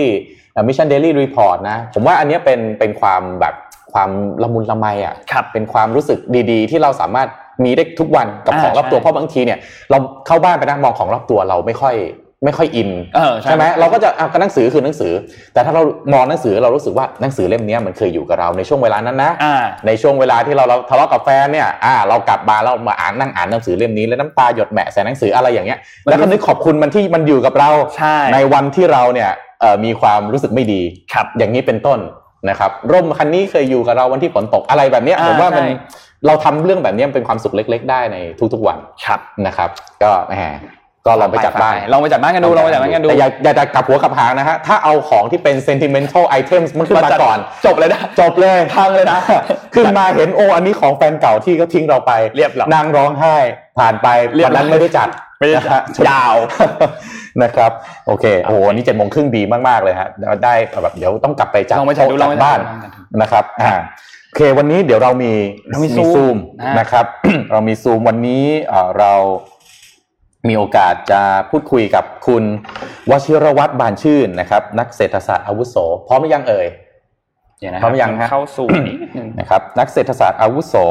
นะครับ Economic Intelligence Center ธนาคารไทยพาณิชย์มหาชนนะครับจำกัดมหาชนนะครับ เดี๋ยวผมขออนุญาตเข้าซูมสักครู่หนึ่งน้องนนท์มีข่าวอะไรสักข่าวหนึ่งก่อนไหมฮะขอขั้นเอ่ก่อนอได้ครับนนท์มีเรื่องหนึ่งคือเรื่องของตัวเลขเอ่อจากทาง กระทรวงแรงงานแล้วก็สำนักงานประกันสังคมครับคือตัวเลขอันนี้เนี่ยเป็นตัวเลขของตลาดแรงงานไทยอืมนะครับซึ่งเป็นตัวเลขที่เพิ่งมีการเปิดเผยออกมานะครับ ก็แสดงให้เห็นว่ามันยังสร้างสติใหม่อืมสถิติใหม่อย่างต่อเนื่องครับครับอตัวเลขเนี่ยยังสูงขึ้นเรื่อยๆนะครับ ในเดือนมกราคมเนี่ยตัวเลขผู้ที่มาขอสิทธิประโยชน์ว่างงานเนี่ยยังสูงขึ้นเรื่อยๆอย่างเดือนมกราคมเนี่ยมีประมาณ1 6 0 0 0 0 คนนะครับครับ แล้วก็ยังเป็นตัวเลขที่ค่อนข้างที่จะสูงขึ้นเรื่อยๆจนถึงเดือนสิงหาคม สิงหาคมเนี่ยมีคนขอถึง4 0 0 0 0 0คน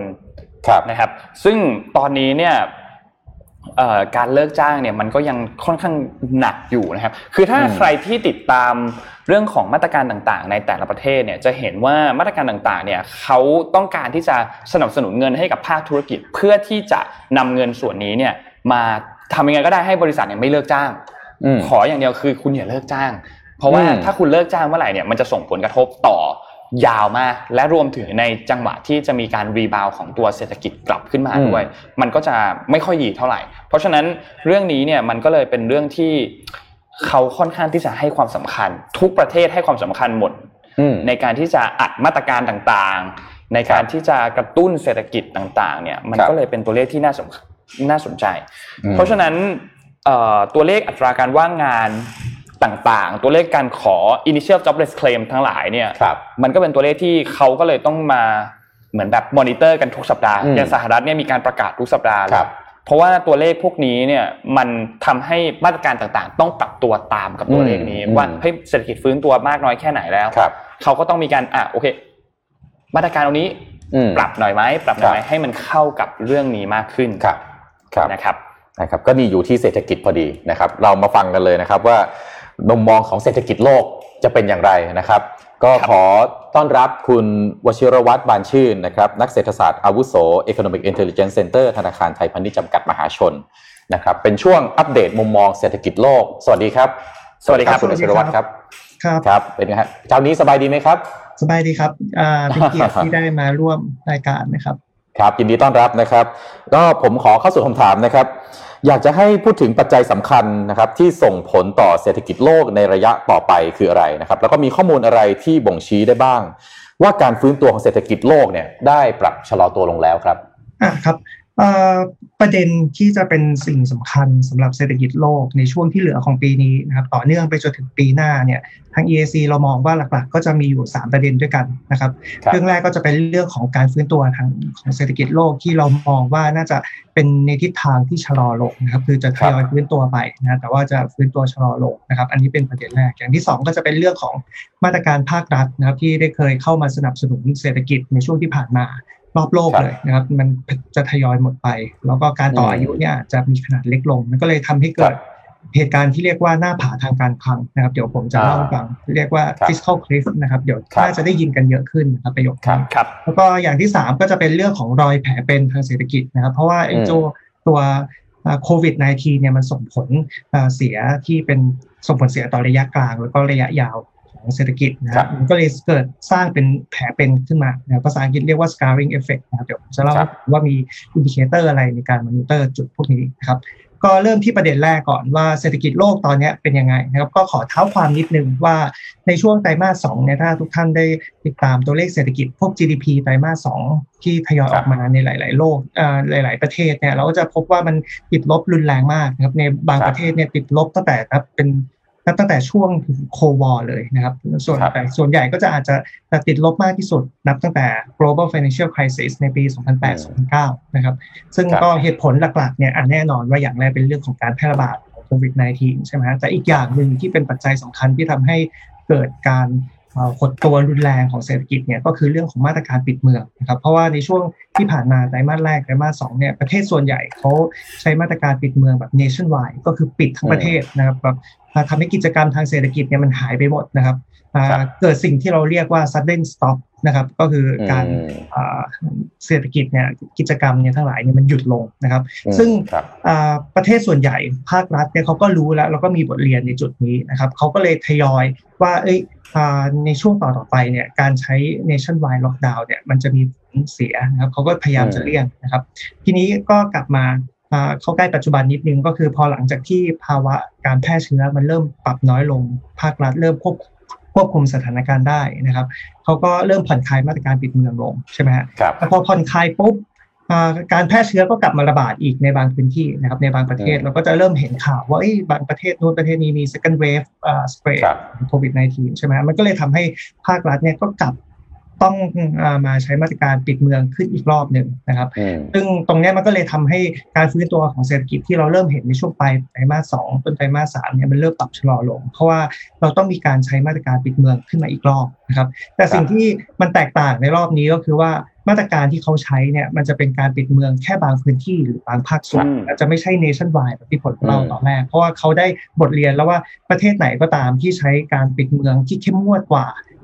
แล้วก็รุนแรงกว่าก็จะมีการหดตัวของเศรษฐกิจในไตรมาสสองที่เยอะกว่านะครับ เพราะฉะนั้น ภาครัฐส่วนใหญ่เขารู้กันดีนะครับแล้วพอข้อมูลมันบ่งชี้ออกมาชัดเจนนะครับเขาก็เลยเลือกที่จะใช้การปิดเมืองแบบแค่บางส่วนหรือ local lockdown เท่านั้นนะครับนี้ถามว่า indicator อะไรที่เราใช้ดูประกอบว่าการฟื้นตัวทางเศรษฐกิจมันเป็นยังไงนะครับindicator อย่างแรกเลยเครื่องชี้อย่างแรกเลยที่เราดูก็จะเป็นเรื่องของตัว Google Mobility Index นะครับเราก็เริ่มเห็นแล้วสไลด์ได้เลยนะครับถ้ามีก็จะเห็นแล้วว่ามันเริ่มปรับฟื้นขึ้นมาในช่วงประมาณต้นไตร ไตรมาสสองใช่ไหมฮะแต่ว่าพอถ้าเกิดเรามาดูล่าสุดเนี่ยไอ้ตัว indicator เนี่ยมันเป็นข้อมูลเร็วนะครับเป็น high frequency data เป็นรายวันเลยนะครับอาจจะ lag ครับถ้าอย่างมากก็อาทิตย์เดียว เราก็จะเริ่มเห็นว่า phase ตอนนี้เราอยู่ phase ที่ 3 เราเริ่มจะปรับชะลอลงแล้วนะครับอืมอ่าเหตุผลก็เพราะว่าอย่างที่ผมเล่าไปว่ามันมีเริ่มมีการอ่ากลับมาใช้ local lockdown ก็เลยทำให้อืมอ่าการฟื้นตัวเนี่ยมันปรับชะลอลงนะครับเฟสที่สามคือด้านขวาสุดช่องขวาสุดของใช่กราครัฟบใช่ไหมฮะเราก็จะเริ่มเห็นแล้วว่ามันเริ่มแบบ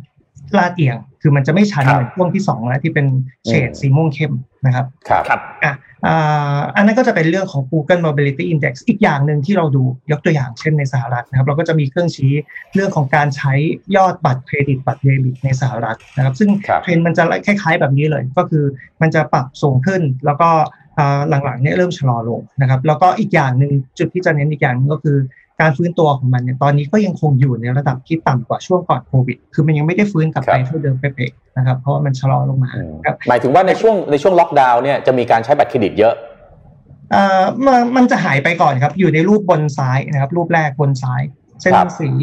ม่วงที่เป็น total total เนี่ยในช่วงลดดาครัวบเนี่ยมันจะหายไปเลยนะครับแล้วมันก็ค่อยออืมๆมันจะหายจะ spending จะไม่เกิดเลยถูกไหมฮะใช่ครับ คือเพราะคนโอเคไม่สามารถออกไปนอกบ้านได้ถูกไหมครับจะต้องอยู่อ่าใช้อย่างมากก็จะเป็นเป็นการใช้ผ่านออนไลน์นะครับอืมแต่ว่าพวกแบบที่ไปใช้กันผ่านอ่าร้านผ่านอาหารผ่านพวกแบบครับเอ่อร้านอาหารอะไรอย่างนี้หรือว่า shopping mall อะไรเงี้ยมันหายไปหมดนะครับมันก็เลยทำให้ยอดการใช้ spending ผ่านบัตรหายไป แต่หลังๆเนี่ครับพอหลังจากที่เขาเริ่มเปิดเมืองขึ้นมาเนี่ยไอ้ยอดตรงเนี้ยมันก็กลับเพิ่มขึ้นมาอืมนะครับ แต่ว่าครับมันยังไม่ได้เพิ่มแตะช่วงก่อนโควิดนะครับครับ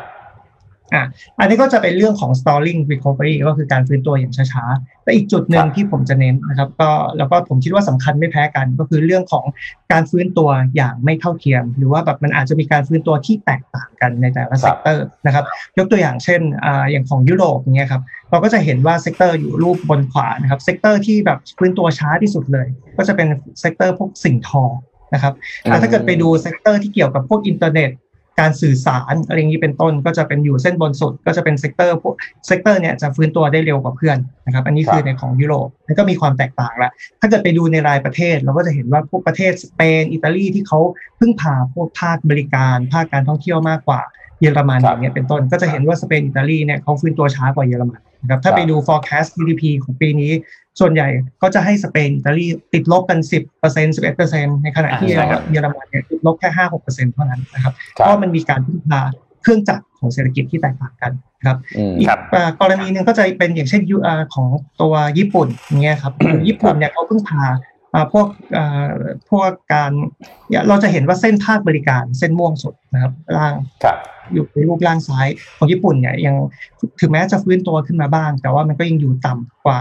อ่าอืมก่อนโควิดค่อนข้างเยอะใช่ไหมอันนั้นเป็นภาคบริการที่จะเห็นว่าภาคบริการเนี่ยฟื้นตัวช้ากว่าภาคอื่น แต่ถ้าเกิดไปดูพวกครับภาคที่เป็นเกี่ยวกับ supply อ่า พวก production อ่าเราก็จะเห็นว่ามันฟื้นตัวเร็วนะครับอย่างในของญี่ปุ่นเนี่ยไอ้พวก durables แล้วพวกสินค้าคงทน สินค้ากึ่งคงทนเนี่ยมันจะฟื้นตัวกลับเข้ามาใกล้ช่วงก่อนโควิดละนะแต่ว่าพวกภาคบริการยังแย่อยู่นะครับในจีนก็ครับเกิดเหตุการณ์ลักษณะคล้ายกัน ก็คือถ้าไปดูพวคกรับการลงทุนความต้องการการลงทุนใน fixed asset investment ก็จะเห็นว่ายังคงต่ำเลย แต่ถ้าเกิดเราไปดูพวก retail sales พวก industrial production ในจีนเนี่ยตอนนี้มันฟื้นกลับมาครับก่อนโควิดละอืมเพราะฉะนั้นสิ่งที่ผมจะครับฝากในตรงนี้ก็คือว่าการฟื้นตัวเนี่ยมันมีความแตกต่างกันทั้งในระดับประเทศว่าประเทศไหนที่พึ่งพาการบริการภาคส่งออกมากก็จะฟื้นตัวช้ากว่านะครับ แล้วก็ครับ sector ที่เป็นพึ่งพาพวกภาคบริการนะครับภาคท่องเที่ยว ภาคการโรงแรมครับอะไรก็จะฟื้นตัวช้ากว่า พวก sector ที่เป็นพวก production พวกอุตสาหกรรมทั้งหลายเป็นต้นนะครับครับนี่คือประเด็นครับแรกเรื่องการฟื้นตัวทางเศรษฐกิจ ทีนี้ครับประเด็นที่สองก็สืบเนื่องมาจากประเด็นแรกเหมือนกัน ก็คือว่าในช่วงที่เกิดโควิดระบาดเนี่ยอ่าภาครัฐก็ต้องเข้ามาดูแลใช่ไหมครับมีมาตรการสนับสนุนออกมาเยอะนะครับอ่าซึ่งหลาย ๆ ประเทศก็มีการอัดฉีดแม่เกินเข้าไปช่วยสนับสนุนเศรษฐกิจเขาครับก็ถ้าคิดเทียบเป็นต่อ GDP เนี่ยก็มากกว่า 10%ต่อ GDP กันทั้งนั้นนะครับครับปัญหาก็คือว่า ในช่วงไตรมาสสองอ่าคือเขามีมาตรการสนับสนุน แต่ไตรมาสสามไตรมาสสี่เนี่ยอ่ามาตรการพวกนี้ส่วนใหญ่จะเริ่มหมดอายุลงนะครับมันก็เลยเป็นความเสี่ยงนะว่าเฮ้ยถ้าเกิดว่าการฟื้นตัวของเศรษฐกิจโลกกำลังไปได้ดี แต่ว่ามาตรการที่เคยเข้ามาสนับสนุนเข้ามาอุ้มครับการฟื้นตัวเนี่ยมันหายไปอ้าวงั้นอืมแปลว่าอาจจะทำให้การฟื้นตัวเนี่ยมันไม่ต่อเนื่องได้ครับมันก็เลยเกิดเป็นสิ่งที่ผมได้พูดไว้ตอนต้นว่าเป็นหน้าผาทางการค้าเพราะว่าตอนนี้เหมือนเราเดินอยู่เนี่ยเรามีอ่า พวกมาตรการมาคอยอุ้มนะครับ ใช่อืมอย่างเช่นครับในสหรัฐเนี่ยเขาก็จะมีแบบอ่าตัว insurance อ่าตัวครับ unemployment benefits อะไรเงี้ยที่ครับเขาเข้ามาสนับสนุน labor ของเขาใช่ไหมฮะซึ่งถ้าเกิดครับพวกนี้มันหมดไปปุ๊บเราก็เหมือนกับว่าเราต้องมาเผชิญหน้าผา เพราะว่ามาตรการหายไปปุ๊บเจอหน้าผาละครับมันก็เลยเกิดมาเป็นครับบทที่เขาใช้คำว่า fiscal cliff หรือหน้าผาทางการครับนะมันก็จะเป็นครับจุดสำคัญเลยสำหรับการฟื้นตัวของเศรษฐกิจในช่วงที่เหลือของปีนี้ต่อเนื่องไปถึงปีหน้าครับอันนี้เป็นประเด็นที่ครับสองหน้าผาทางการคลังอันที่สามก็จะเป็นเรื่องของรอยแผลเป็นทางเศรษฐกิจนะครับเพราะว่าเจ้าครับโควิด -19 เนี่ยมันฝากอ่าไม่ได้แบบทำให้คือเกิด sudden stop ปุ๊บแล้วจบ แต่ว่ามันมีเจ็บอีกนานสร้างรอยแผลเป็นให้กับแต่ละประเทศด้วยนะครับครับยกตัวอย่างเช่น คือถ้าเกิดเราไปดูอ่าตัวเลขบริษัทที่ครับล้มละลาย อย่างเงี้ยเราก็จะครับเห็นว่ามันปรับสูงขึ้นมาเกือบทั้ครับนะครับอย่างยกตัวอย่างถ้าเกิดไปดูของสหรัฐเนี่ยตอนนี้ถ้าเกิดไปดูไอ้จำนวนบริษัทที่ล้มละลายเนี่ย ตอนนี้ปรับสูงขึ้นมา แต่เทียบครับเท่ากับช่วงวิกฤตแฮมเบอร์เกอร์ในปี 2008-2009นะครับครับถ้าไปดูแบงก์รับซี่เขานะครับของครับญี่ปุ่นครัก็บเหมือนกันเป็นแบบนี้เหมือนกันอืมก็คืออ่าครับการปิดตัวของพวกภาคธุรกิจเนี่ย แตะระดับช่วงปี 2008-2009กันไปหมดอืแล้วมนะครับครับอันนั้นเป็นภาคธุรกิจถามว่าครัวเรือนเป็นยังไงนะครับครัวเรือนเราก็ต้องไปดูพวกการว่างงานใช่ไหมฮะครับยกตัวอย่างในสหรัฐก่อนโควิดเนี่ยอัตราการว่างงานเขาอยู่แค่ประมาณ4%ครับครับช่วงพีคๆในเดือนเมษาอัตราการว่างงานก็พุ่งไปจนถึง 14%เยอะมากล่าสุดครับตอนนี้ก็ถึงแม้ว่ามันเศรษฐกิจมันฟื้นตัวใช่ไหมครับ อัตราการว่างงานปรับลดลง แต่มันก็ยังลอยตัวระดับสูงอยู่ ล่าสุดก็ครับอยู่ที่ประมาณ 8%เท่านั้นนะเพราะฉะนั้นเราก็จะเห็นว่าเอออ่าการปิดตัวของภาคธุรกิจเนี่ยมีเพิ่มขึ้น อัตราการว่างงานก็สูงขึ้น แล้วก็น่าจะเป็นการว่างงานในระยะยาวด้วยนะครับ เพราะว่ามันจะไม่ครับสามารถกลับมาจ้างงานได้รวดเร็วเท่าไหร่นะครับ มันก็อาจจะส่งผลต่อสิ่งที่เราเรียกว่าประสิทธิภาพ ของระบบเศรษฐกิจพวก labor productivity อะไรอย่างนี้เป็นต้นนะครับ เพราะว่าอะไร เพราะว่าถึงแม้ว่าเอ่อในระยะต่อไปเนี่ยพวกเอ่อแรงงานเขาอาจจะถูกกลับมาจ้างใช่ไหมครับอาจจะกลับเข้าครับบริษัทไป แต่ว่าเขาอาจจะทำงานที่เปลี่ยนไปใช่ไหมฮะเพราะฉะนั้น specialization ไอ้พวกเอ่อความคุ้นชิน ความเคยชินที่เขาเคยมีเนี่ยมันอาจจะหายไป job matching ก็อาจจะหายไป มันก็เลยจะครับทำให้ประสิทธิภาพการทำงานอาจจะลดลง เพราะฉะนั้นสิ่งที่เขากลัวก็คือว่าในระยะยาว ในระยะระยะกลางถึงยาวเนี่ยอาจจะทำให้ประสิทธิภาพ แล้วก็ economic อืม growth ในระยะยาวเนี่ยมันลดลคงรับได้นะครับเอ่อหลักๆก็จะประมาณนี้ครับฝากไว้สามประเด็นนะครับน่าสนใจครับ ก็วันนี้ได้ความรู้ใหม่ๆเพิ่มขึ้นเยอะนะฮะเอาไปวิเคราะห์ธุรกิจ แล้วก็ การทำงานของคนทำงานนะครับ วันนี้ก็ต้องขอบคุณคุณวชิรวัตรบานชื่นนะครับ นักเศรษฐศาสตร์อาวุโส Economic Intelligence Center ธนาคารไทยพาณิชย์จำกัดมหาชนมากมากๆนะครับ ถ้ามีโอกาสหวังว่าจะได้เข้ามาพูดคุยกับพวกเราชาว Mission Daily Report อีกครั้งนะครับในวันนี้ขอบคุณครับมากนะครับ สวัสดีครับ สวัสดีครับอ้าวน่าสนใจโอ้โหเออน่าสนใจดูแล้วมันเออยังไม่จบง่ายๆ หนักหน่วงนะครับคิดว่าหนักหน่วงอยู่นะครับอะนนท์กลับมาที่ข่าว ได้ครับเอ่อตอนนี้นนท์มีอีกเรื่องหนึ่งที่น่าสนใจครับอเรื่องของเฮ้ยมันมีการดีเบตมาใช่ไหมอ่าเรื่องของโจไบเดนกับโดนัลอ่าด์ทรัมป์เมื่อวานใช่ไหเราครับคุยกันเรื่องนี้อยู่เมื่อวานได้คุยกันแล้วผมเสริมให้ฟังนิดหนึ่งคือมีภาพ M3 ขึ้นมาให้ดูครับ อันเนี้ย BBC เขาไปรวบไปนั่งดูอืมสถิติมา 73 ครั้งเนี่ย คือจำนวนครั้งที่โดนัลด์ทรัมป์เนี่ยพูดแทรกโจไบอินเดเทอร์นรับเจ็ดสิบสามครั้งเลย73คเยรั้งอะมากอะเขาดีเบตกันชั่วโมงครึ่งเจ็ดสิบสามครั้ง73 ครั้งโอ้โหครับนี่คือทุกสองนาที เกินด้วย เกินด้วย เกินด้วยโอ้โหเยอะมากนะ นี่แบบเออนาทีนิดๆแทรกครั้งหนึ่งนาทีนิดๆแทรกครั้งหนึ่งเหมือนบ้านเราอะยกมือท่านประธานที่เคารพครับเนี่ย ใช่โอ้มันจะดูแบบ annoyยิ่งมาก เป็นทรงๆนั้นเลยอืม43 นาทีคือนาทีที่โจไบเดนได้พูด แล้วก็โดนัลด์ทรัมป์ได้พูด 38 นาทีอืมนะครับแล้วก็ topic ที่มีการพูดคุยนานที่สุดเนี่ยก็คือ topic เรื่องของโคโรนาไวรัสครับคุยกัน 20 นาทีอืมนะครับทีนี้ที่น่าสนใจคืออันนี้อ่าหลังจากที่มีการประกาศกันเรียบร้อยแล้วเนี่ยครับเขาก็บอกว่าเฮ้ยถ้างั้นเนี่ยมันต้องมีการปรับปรุงเกี่ยวกับเรื่องของกฎใหม่ละครับ กฎเรื่องของการดีเบตรอบเนี้ยไม่เวิร์กแล้วเพราะว่าพูดแทรกกันยับเลย ทีนี้อ่ากฎที่น่าสนใจอ่าแล้วก็เมื่อวานเมื่อวานพี่แทบพูดไปแล้วก็คือ ปิดใหม่พิธีกรต้องปิดใหม่ได้อ๋อบ้านเราก็มีประธานอ่าสภาปิดไมค์ใช่ การดีเบตอันนี้เนี่ยเป็นครั้งแรกใช่ไหมครับมันจะมีการดีเบตอีกทั้งหมด 2 ครั้งครับนะครับแล้วก็มีการดีเบตของรองประธานาธิบดีอีกครั้งหนึ่งครับนะครับโดยทางผู้จัดเนี่ยเขาก็บอกว่า จะมีการปรับปรุงเกี่ยวกับอืมเรื่องของกฎต่างๆ ที่คจะรับนำเข้าไปปรับในการดีเบตครั้งอืมถัดไปเนี่ยนะครับ ซึ่งอันหนึงเนี่ยก็อย่างที่นนท์เล่าให้ฟังเลยคือ ถ้าหากว่ามีแคนดิเดตเนี่ยมีการแบบเหมือนทำการพูดแทรกอีกเนี่ยจะปิดไมค์อืมซึ่งเดี๋ยวอาจจะมีสถิติที่น่าสนใจอืมคือทรัมป์โดนปิดไมค์กี่ครั้งในการดีเบตก็รอดูอาจจะมีเป็นไปได้เหมือนกันอืมแล้วก็จะมีกฎอื่นๆ ที่จะออกมาอีกครั้งหนึ่งนะครับ เพื่อที่จะมีการปรับอืม เรื่องของการดีเบตให้มันส o t ทยิ่งขึ้นอืมแล้วก็คือวันนั้นเนี่ยพิธีกรก็บอกหลายครั้งพิธีกรพูดหลายครั้งมากอืมเนื้อนั่งดูอยู่ คือเขาพูดประมาณว่าแบบเฮ้ยถ้าคุณเลิกเถียงกันเนี่ยประชาชนจะได้ประโยชน์นะอืมเขาจะได้ฟังข้อมูลต่างๆ ที่คุณเตรียมมาอืมกัน แต่ว่าสุดท้ายเขายังพูดแทรกกันไปพูดแทรกกันมาก็ไม่จบสักทีอืมนะครับ ซึ่งเอ่อการดีเบตครั้งต่อไปเนี่ยเขาก็จะให้กับสมมุติว่าพอพิธีกรถามคำถามปุ๊บอืมเขาจะให้คนคนนั้นเนี่ย สองนาทีอืมในการที่จะพูดก่อนเลย โดยอืมที่อีกฝ่ายเนี่ยห้ามแทรกอืมอ่าก็จะมีการปรับกฎต่างๆ ซึ่งวันนั้นเนี่ยเขาก็ขอความร่วมมือกับทรัมป์อืมขอความร่วมมือกับโจไบเดนนะอืมแต่ก็ไม่สำเร็จอืมสุดท้ายก็มีการพูดแทรกกันอยู่ดี ก็เลยต้องตั้งเป็นกติกาไปเลย แค่ขอความร่วมมือแล้วไม่ยอมร่วมมือใช่ครับ ถูกต้องอืมอันนี้คือทาง CPD CPD เนี่ยคือทางด้านเอ่อเขาย่อมาจาก Commission of Commission on President Debates อืมก็คือเป็นทางอ่า เขาเรียกเป็นหน่วยงานอืมที่ออกมาจัดการเกี่ยวกับเรื่องของการดีเบตเนี่ยนะครับอืมเขาก็ออกมากฎ ซึ่งหลังจากนี้คงมีกฎอะไรหลายๆอย่างออกมาอีกเหมือนกันครับเพื่อที่จะทำให้การดีเบตให้ให้คนดูได้ประโยชน์หน่อยอ่าถูกต้อแต่งไม่งั้นอินเทอร์รับบ่อยการดีเบตรอบแรกเนี่ยไม่รู้เรื่องนะพูดตามเราแทบไม่ได้เลยนั่งฟังก็คือเอ้ยอะไรวะเนี่ยอืมแทบไม่ได้อะไรเท่าไหร่นะครับ ก็ครับแล้วแล้วเออนั่นแหละมีมีมีครั้งหนึ่งเห็นเห็นคอมเมนต์แล้วเลยคิดได้คือแบบอืมเฮ้ยมีการพูดแบบเฮ้ยชัดอัพชัดอัพผู้ป่า ก็เอ้ยครับรอดูฮะจริงๆจริงๆ อาจจะเป็น strategy ของทรัมป์เองก็ได้อ่าใช่โดนอ่าต้องมาแบบขัดขัดๆ ให้มันไม่เสียสมาธิหน่อย ใช่ เพราะว่าหลาย ๆคำถามที่แบบโจไบเดนยิงไปเนี่ยทรัมป์ก็ไม่ตอบตรงๆนะอืมเออไม่ค่อยตอบตรงอืๆมเท่าไหร่เพราะฉะนั้นก็รอดูว่าอืมดีเบตครั้งหน้าเนี่ยจะเป็นยังไงครับนะจับตาดูทั้งโลกนะจับตาดูเองนี้ครับจับตาดูครับนะครับอะผมพามาเรื่องของ gadget วันละตัวนะครับขอรูป H8 หน่อยนะครับ Google Chromecast นะครับของเดิมเนี่ยมันจะไม่มีรีโมทนะครับตัวใหม่ที่ออกมานะครับจะมีรีโมทซึ่งเป็นตัวที่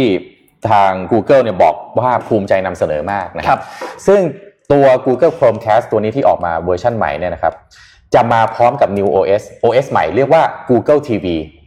นะครับเพราะฉะนั้นทีวีที่บ้านคุณอืมถ้าเสียบตัวนี้เข้าไปอะมีหลายสีด้วยนะครับสีนี่ลูกกวาดมากนะฮะเดี๋ยวดูไปเรื่อยๆ ขอภาพต่อไปนะฮะมันจะเป็นอืม Google TV OS ที่สามารถเปลี่ยนทีวีที่บ้านคุณจากปกติ ให้กลายเป็นทีวีที่มี Android ได้เลยอ๋อเพราะเขาไม่ต้องไปเสียตังค์ซื้อทีวี Android บ้านบ้านผมเนี่ยเวลาซื้อทีวีต้องซื้อเป็น Android TV อ่าเพราะว่าซื้อกล่องต้องเอาก็เป็มานกล่ต่อองนู่นเนี่ยอ่าไม่ไม่ทีไอ้ Android TV คือ Android มันอยู่ในทีวีอ๋อโอเคเลยนะครับเพราะฉะนั้นเนี่ยเวลากดเข้าไปในเมนูนู่นนี่นั่นเนี่ยมันจะง่ายและเร็วครับนะแล้วก็ใช้พวกแอป Google ต่างๆ ได้ดีกว่าสมาร์ททีวีทั่วไปอืมนะครับ ข้อดีคือตัว Google Chromecast ตัวใหม่ที่ออกมาเนี่ยจะซัพพอร์ต 4K ภาพแบบ 4K HDR นะฮะแล้วก็ up to 60 fps คือ 60 frame rate per second นะครับทำงานร่วมกับ Dolby Vision Content ได้ด้วยภาพก็คือภาพและเสียงก็จะดีมากๆนะครับตามสไตล์ของ Dolby นะครับมีรีโมทที่ที่เขาภูมิใจนำเสนอมาก แล้วก็มันเป็น navigation pad นะครับมี 8 ปุ่มนะครับแบบใช้นิ้วสัมผัสแบบนี้ได้นะครับ พร้อมออปชันสำหรับ YouTube แล้วก็ Netflix ได้เลยนะครับสั่งงานผ่านเสียงได้ด้วย ก็หยิบอ่าตัวรีโมทขึ้นมาแล้วก็สั่งได้เลย อยากจะดูอะไร Harry Potter ครับอย่างเงี้ยนะครับแล้วมันก็ไปวิ่งขึ้นบนหน้าจอให้ ข้อดีก็คือว่าจากเดิมเนี่ยถ้าเป็น Chromecast ตัวเดิมอะครับเวลาจะกดหาอะไรครับมันต้องมากดในมือถืออ๋อแล้วก็ค่อย cast ออกจออ่าอ่าต่อไปถ้ามีตัวนี้ปั๊บไม่ต้องกดหาในมือถือ กดจากนี่ได้เลย มันก็เหมือนกับมีกล่อง อ่าใช่เหมือนมีกล่องแต่ Android ราคามันถูกกว่าอ่านะครับก็ทีวีต่อไปก็เหมือนกับมีแพลตฟอร์มอีกตัวหนึ่งอยู่บนทีวีเลยครับแล้วเนี่ยเอามาหวด Apple TV ตรงๆเลยอ่านะใช่ใช่ใช่แล้วแล้วแล้วดูทรงน่าจะถูกกว่าด้วย ถูกกว่าแน่นอนถูกกว่าแน่นอน Android นี่ชอบทำเวลาทำฮาร์ดแวร์มาราคาถูกกว่าที่ควรจะเป็นเยอะมากอยู่แล้วคุณน่าสนใจนะครับน่าสนใจอ่าอันนี้ก็ออกน่าจะออกมาณตอนนี้น่าจะวางขายแล้วนะครับ ก็เพื่อ คือส่วนใหญ่ฮาร์ดแวร์พวกนี้จะออกมาให้ทันช่วงเทศกาลของขวัญครับปลายปีที่ต้องซื้อของขวัญให้กันอ่านะครับก็ตอนนี้ออกมาวางขายแล้วก็เดือดร้อนอีกแล้ว ผมก็ต้องไปเปลี่ยน ผมทั้งบ้านผมมีไอ้ Google Chromecast เนี่ยประมาณ 8 ตัวโอ้โหผมต้องไปซื้อเปลี่ยนครับอะค่อยๆเปลี่ยนแล้วกันเปลี่ยนหมดค่ดอยๆเปลี่ยนก็ค่อยๆเปลี่ยนค่อยๆเปลี่ยนไม่ไหวเหมือนกันแล้วเดี๋ยวเดือนเดือนสิบเอ็ดนี่เดือนหน้าเนี่ยมี PS5 อีกอะ PS5 Xbox มาอีกโอ้ยนนท์นนท์นนท์นนท์รออยู่เหมือนกัน PS5 นั่นรอรออยู่เหมือนกันว่าจะโดนอืมว่าจะโดนนะครับครับอะ วันนนท์มีข่าวที่ฝากไปให้ทุกคนติดตามในช่วงสัปดาห์นี้นะครับ ในวันนี้ กลุ่มที่เรียกว่านักเรียนเลวเนี่ยเขาจะมีอืมการไปเอ่อเดินขบวนกันด้วยครับจะไปตามโรงเรียนต่างๆ มีหลายโรงเรียนเหมือนกันครับคือเขาเพิ่งเพิ่งแจ้งผู้สื่อข่าวกันเมื่อวานเนี่ยนนท์นั่งอืมเมื่อเมื่อเมื่อเช้าตอนขับรถมาที่มาอ่านข่าวเนี่ยนั่งฟัง The Power Game ของพี่ตุ้มอยู่ครับแล้วเขาก็บอกว่าเออคือเหมือนก็แบบผู้สื่อข่าวก็เพิ่งรู้เรื่องกันเมื่อวันพฤหัสเหมือนกัอืนมว่าวันนี้เนี่ยจะมีการชุมนุมของนักเรียน โดยจะไปเดินไปในหลายพื้นที่โอ้เหรอเอ้ยเราหลยโงเรายนก็ไม่รู้เลย ผมก็ตามอยู่เออเออไม่รู้ใช่อ่าไปไปในหลายพื้นที่เหมือนกัน แล้วก็อืมจะไปจบที่กระทรวงศึกษาธิการครับนะครับมีการเรียกร้องปฏิรูปเกี่ยวกับเรื่องของการศึกษาอืมนะครับซึ่งตอนนี้เนี่ยประเด็นสัปดาห์ที่ผ่านมาเรื่องการศึกษาค่อนข้างแบบ รุนแรงนะครับแล้วไม่ว่าจะเป็นประเด็นเรื่องของสารศาสตร์อืมใช่ไหมครับแล้วก็มีประเด็นหลาย ๆ เรื่องที่อืมค่อนข้างรุนแรงเหมือนกันในช่วงสัปดาห์ที่ผ่านมาฮะแต่ว่าเรื่องของสารศาสตร์เนี่ยนนท์มองว่ารอบนี้ทางด้านกระทรวงศึกษาทำได้ค่อนข้างค่อนข้างโอเคนะได้ในเรื่ใจขอองยู่รัได้ฐมใจนตอรียู่ช่วยเนี่ยค่อนข้างได้ใจเหมือนกันเพราะว่าการที่ออกมูฟเมนต์มาแบบนี้เนี่ยค่อนข้างที่จะคือเรื่องเนี้ยคนค่อนข้างมีความเห็นไปในทางเดียวกันค่อนข้างเยอะล่าสุดอัปเดตเรื่องสารศาสตร์นิดหนึ่งก็ทางกระทรวงสาธารณเอ่อกระทรวงศึกษาธิการเนี่ยส่งคนเข้าไปตรวจครับแล้วตอนนี้คือ ให้คืนเงินค่าเทอมที่เกิน 40,000 บาท ให้แก่ผู้ปกครองอืมแล้วก็สั่งตรวจ 34 โรงเรียนครับในเครือสารศาสตร์ทั้งหมดที่ได้รับเรื่องร้องเรียนเข้ามา เรียกว่าอ่างงานเข้า ใช่ ผมผมผมเรียนตรงๆนะผมว่าจะไม่งานเข้าขนาดนี้ ถ้าไม่ปล่อยท่านประธาน ออกมาให้สัมภาษณ์ คือรู้สึกว่าขนดนี้สัมภาษณ์แต่ละครั้งยิ่งสัมภาษณ์ยิ่งยิ่งพลิกโอกาสเป็นวิกฤตพลิกวิกฤตเป็นวิบัติพลิกวิบัติเป็นหายนะ เป็นอวสานแล้วครับ ซึ่งถ้าไปดูเนี่ยจริงๆมันจะมีอันหนึ่งที่ทางลูกชายของท่านประธานออกครัมาบพูดผมว่าอันนั้นฟังแล้วรู้สึกว่าจริงใจแล้วก็มีความเข้าใจว่ามันมีปัญหาเกิดขึ้นในสารศาสตร์จริงครับๆแล้วก็มองออกว่า เอ้ย ท่านน่าจะมีความสามารถในการแก้ปัญหาได้อ่าแต่พอฟังท่านประธานเนี่ยเราต้องบอกตรงๆ ว่าเราในฐานะประชาชน ที่เราต้องฟังว่านี่คือปัญหาในเชิงสังคมนะครับไม่ใช่ปัญหาแค่ในโรงเรียนของท่าน มันเป็นปัญหาที่มันเป็นเรื่องของมันอาจจะกระทบไปกับ ลูกหลานของคนอื่นๆอ่าได้ด้วยใช่ถูกต้องครับถูกไหมฮะมันไม่ใช่แค่อยู่ในโรงเรียนของท่านแล้วท่านจะสั่งหันซ้ายหันขวาแล้วจบใช่นึกอยากจะปิดโรงเรียนก็ปิดเลยเดี๋ยวผมขายที่ก็ได้ มันมันไม่ได้มันไม่ใช่แบบนั้นใช่นะมันไม่ได้มันเป็นปัญหาในเรามองในเชิครังบสังคมภาพรวม แล้วเราต้องการคำตอบที่เรารู้สึกว่าเราฟังแล้วเราสบายใจอ่าใช่เพราะฉะนั้นอันเนี้ยท่านประธานต้องเข้าใจก่อนครับว่าทำไมสังคมถึงมีความมีมีมีความมีปัญหากับสิ่งที่ท่านประธานออกมาตอบอ่าใช่นะครับเพราะฉะนั้นตอนนี้ก็สารศาสตร์ก็ นอกจากทัวร์ลงแล้วเนี่ย ราชการลงด้วยครับนะครับ ก็ก็รอดูว่ามันจะออกเป็นอย่างไร อยากรู้เหมือนกันว่าเรื่องนี้จะจะจะจบยังไงอืนะมเฮ้ยเราลืมแจกของเลยเอ้ยลืมแจกของเลยเฮ้ยเรามีของสองอย่างถามคำถามถามอะไรดี อันแรกเนี่ยคือหนังสืออืมหนังสือครับเล่มนี้หนังสือคำถามที่ซ่อนอยู่ในคำถาม question behind the question ของคุณจอห์นจีมิลเลอร์นะครับครับเล่มเนี้ยมันมีการตั้งคำถามหลายๆคำถามที่แบบน่าสนใจเหมือนกัน มีบทหนึ่งที่พูดถึงเรื่องของการเวลาที่มีปัญหาเกิดขึ้นในบริษัทอืมเรามักจะตั้งคำถามว่า ใครเป็นคนทำอะอ่าใครเป็นคนทำซึ่งปัญหาไอ้คำถามเนี้ยมันไม่ได้ก่อให้เกิดประโยชน์ แล้วก็ไม่ได้ทำให้ปัญหานี้มันถูกแก้ด้วย แต่ว่าคำถามที่เราควรจะตั้งคือเฮ้ยเวลาปัญหาเกิดขึ้นแล้วเนี่ย เราทำอะไรได้บ้างที่จะอืมเพื่อที่จะแก้ปัญหานี้อืมก่อนที่จะหาคนเบลมว่าอืมคนนี้เป็นคนผิดเนี่ยอืมเราทำยังไงดี เพื่อที่องค์กรจะเดินหน้าต่อไปได้ครับแล้วก็มีคำถามมีหลายคำถามที่นนท์เชื่อว่า ทุกคนน่าจะเคย เกิดคำถามนี้ขึ้นมาในหัวเหมือนกัน แล้วไม่รู้ว่าเฮ้ยเอาไงต่อดี หนังสือเล่มนี้น่าจะตอบคำถามให้กับหลาย ๆ คนได้อืมนะครับแจก 5 รางวัลก็ขอบคุณทาง SCB ด้วถายมอะไรดี ถามว่าอะไรดีอะนี่ดีกว่าเฮ้ยไม่ไม่เอาดีอ่านี่ช่วงนี้อ่าอีกอันหนึงอีกสองรางวัลเครื่องปั่นครับ อ่า เอาไปเลยอีกสองรางวัลนะฮะก็ช่วงวันหยุดเสาร์อาทิตย์ไปปั่นน้ำผลไม้เล่นกันให้ อ่า ให้มีความสุขได้เลครัยบผมนะครับ ถามอะไรดีนึกไม่ออก โหยากจังเลยอะเอาดี๋ยวนะเอาเอาว่าทะเลทะเลทรายเนี่ยอ่าทะเลทรายเนี่ย มีอ่าเนินเอ้ยไม่เอาเนินเนินทรายนี่ผมตอบไม่ได้บอกตัวเลขชัดๆนะเอาความยาวอ่าความยาวแล้วกันกี่กิโลเมตรกี่กิโลเมตรอ่าอันนี้ถ้าแจอย่างกแจกอันนี้แตกอะไรดีแจกหนังสือก่อนอะล้วแจกหนังสือก่อนห้ารางวัลอ่าความยาวกี่กิโลเมตรอ่ากี่สุ่มกิโลเมตรแจกห้ารางวัลสุ่มแจกส่วนเครื่องปั่นนนท์คิดให้คำถามไม่ทีได้ครับถามอะไรดี เครื่องปั่นเนี่ย เราถามคำถามว่าอะไรดีอะเดี๋ยวนะขอขอดูหัวข้อข่าวที่เราอ่าอ๋อนี่ดีกว่านี่ดีกว่าเจ็ดโมงครึ่งวันนี้อ่าเราพูดถึงคุณมาริเอะคนโดอืมใช่ไหมครับ วิธีการจัดบ้านอืมแล้วมันมีการจัดบ้านที่ต้องจัดตามหมวดหมู่เนี่ยอ่าห้าหมวดหมู่อ่า หนึ่งสองสามสี่ห้าอ่าตามลำดับอืมีอะไรบ้าง โอ้โห ได้ใจมากอ่านะตามลำดับห้าอันมีอะไรบ้าง คือคุณคุณไม่ต้องพิมพ์เป๊ะๆตามสไลด์อ่าที่นนท์เอาให้ดูก็ได้ แต่ขอให้มันให้เข้าใจให้เข้าใจให้มันอะถูกให้มันถูกหมวดอ่าแจกสองรางวัลใช่ไหมครับอืมพิมพ์ไม่ถูกนะห้าข้อ อันที่หนึ่งพี่จำได้เลยของแฟนเก่า ไม่ใช่ใช่ป่ะอะลองดูครับอ่าครับอะเราแจกมีข่าวเข้ามา ระหว่างที่ทุกคนตอบคำถามกันอย่างปั่นป่วนนะครับ เรา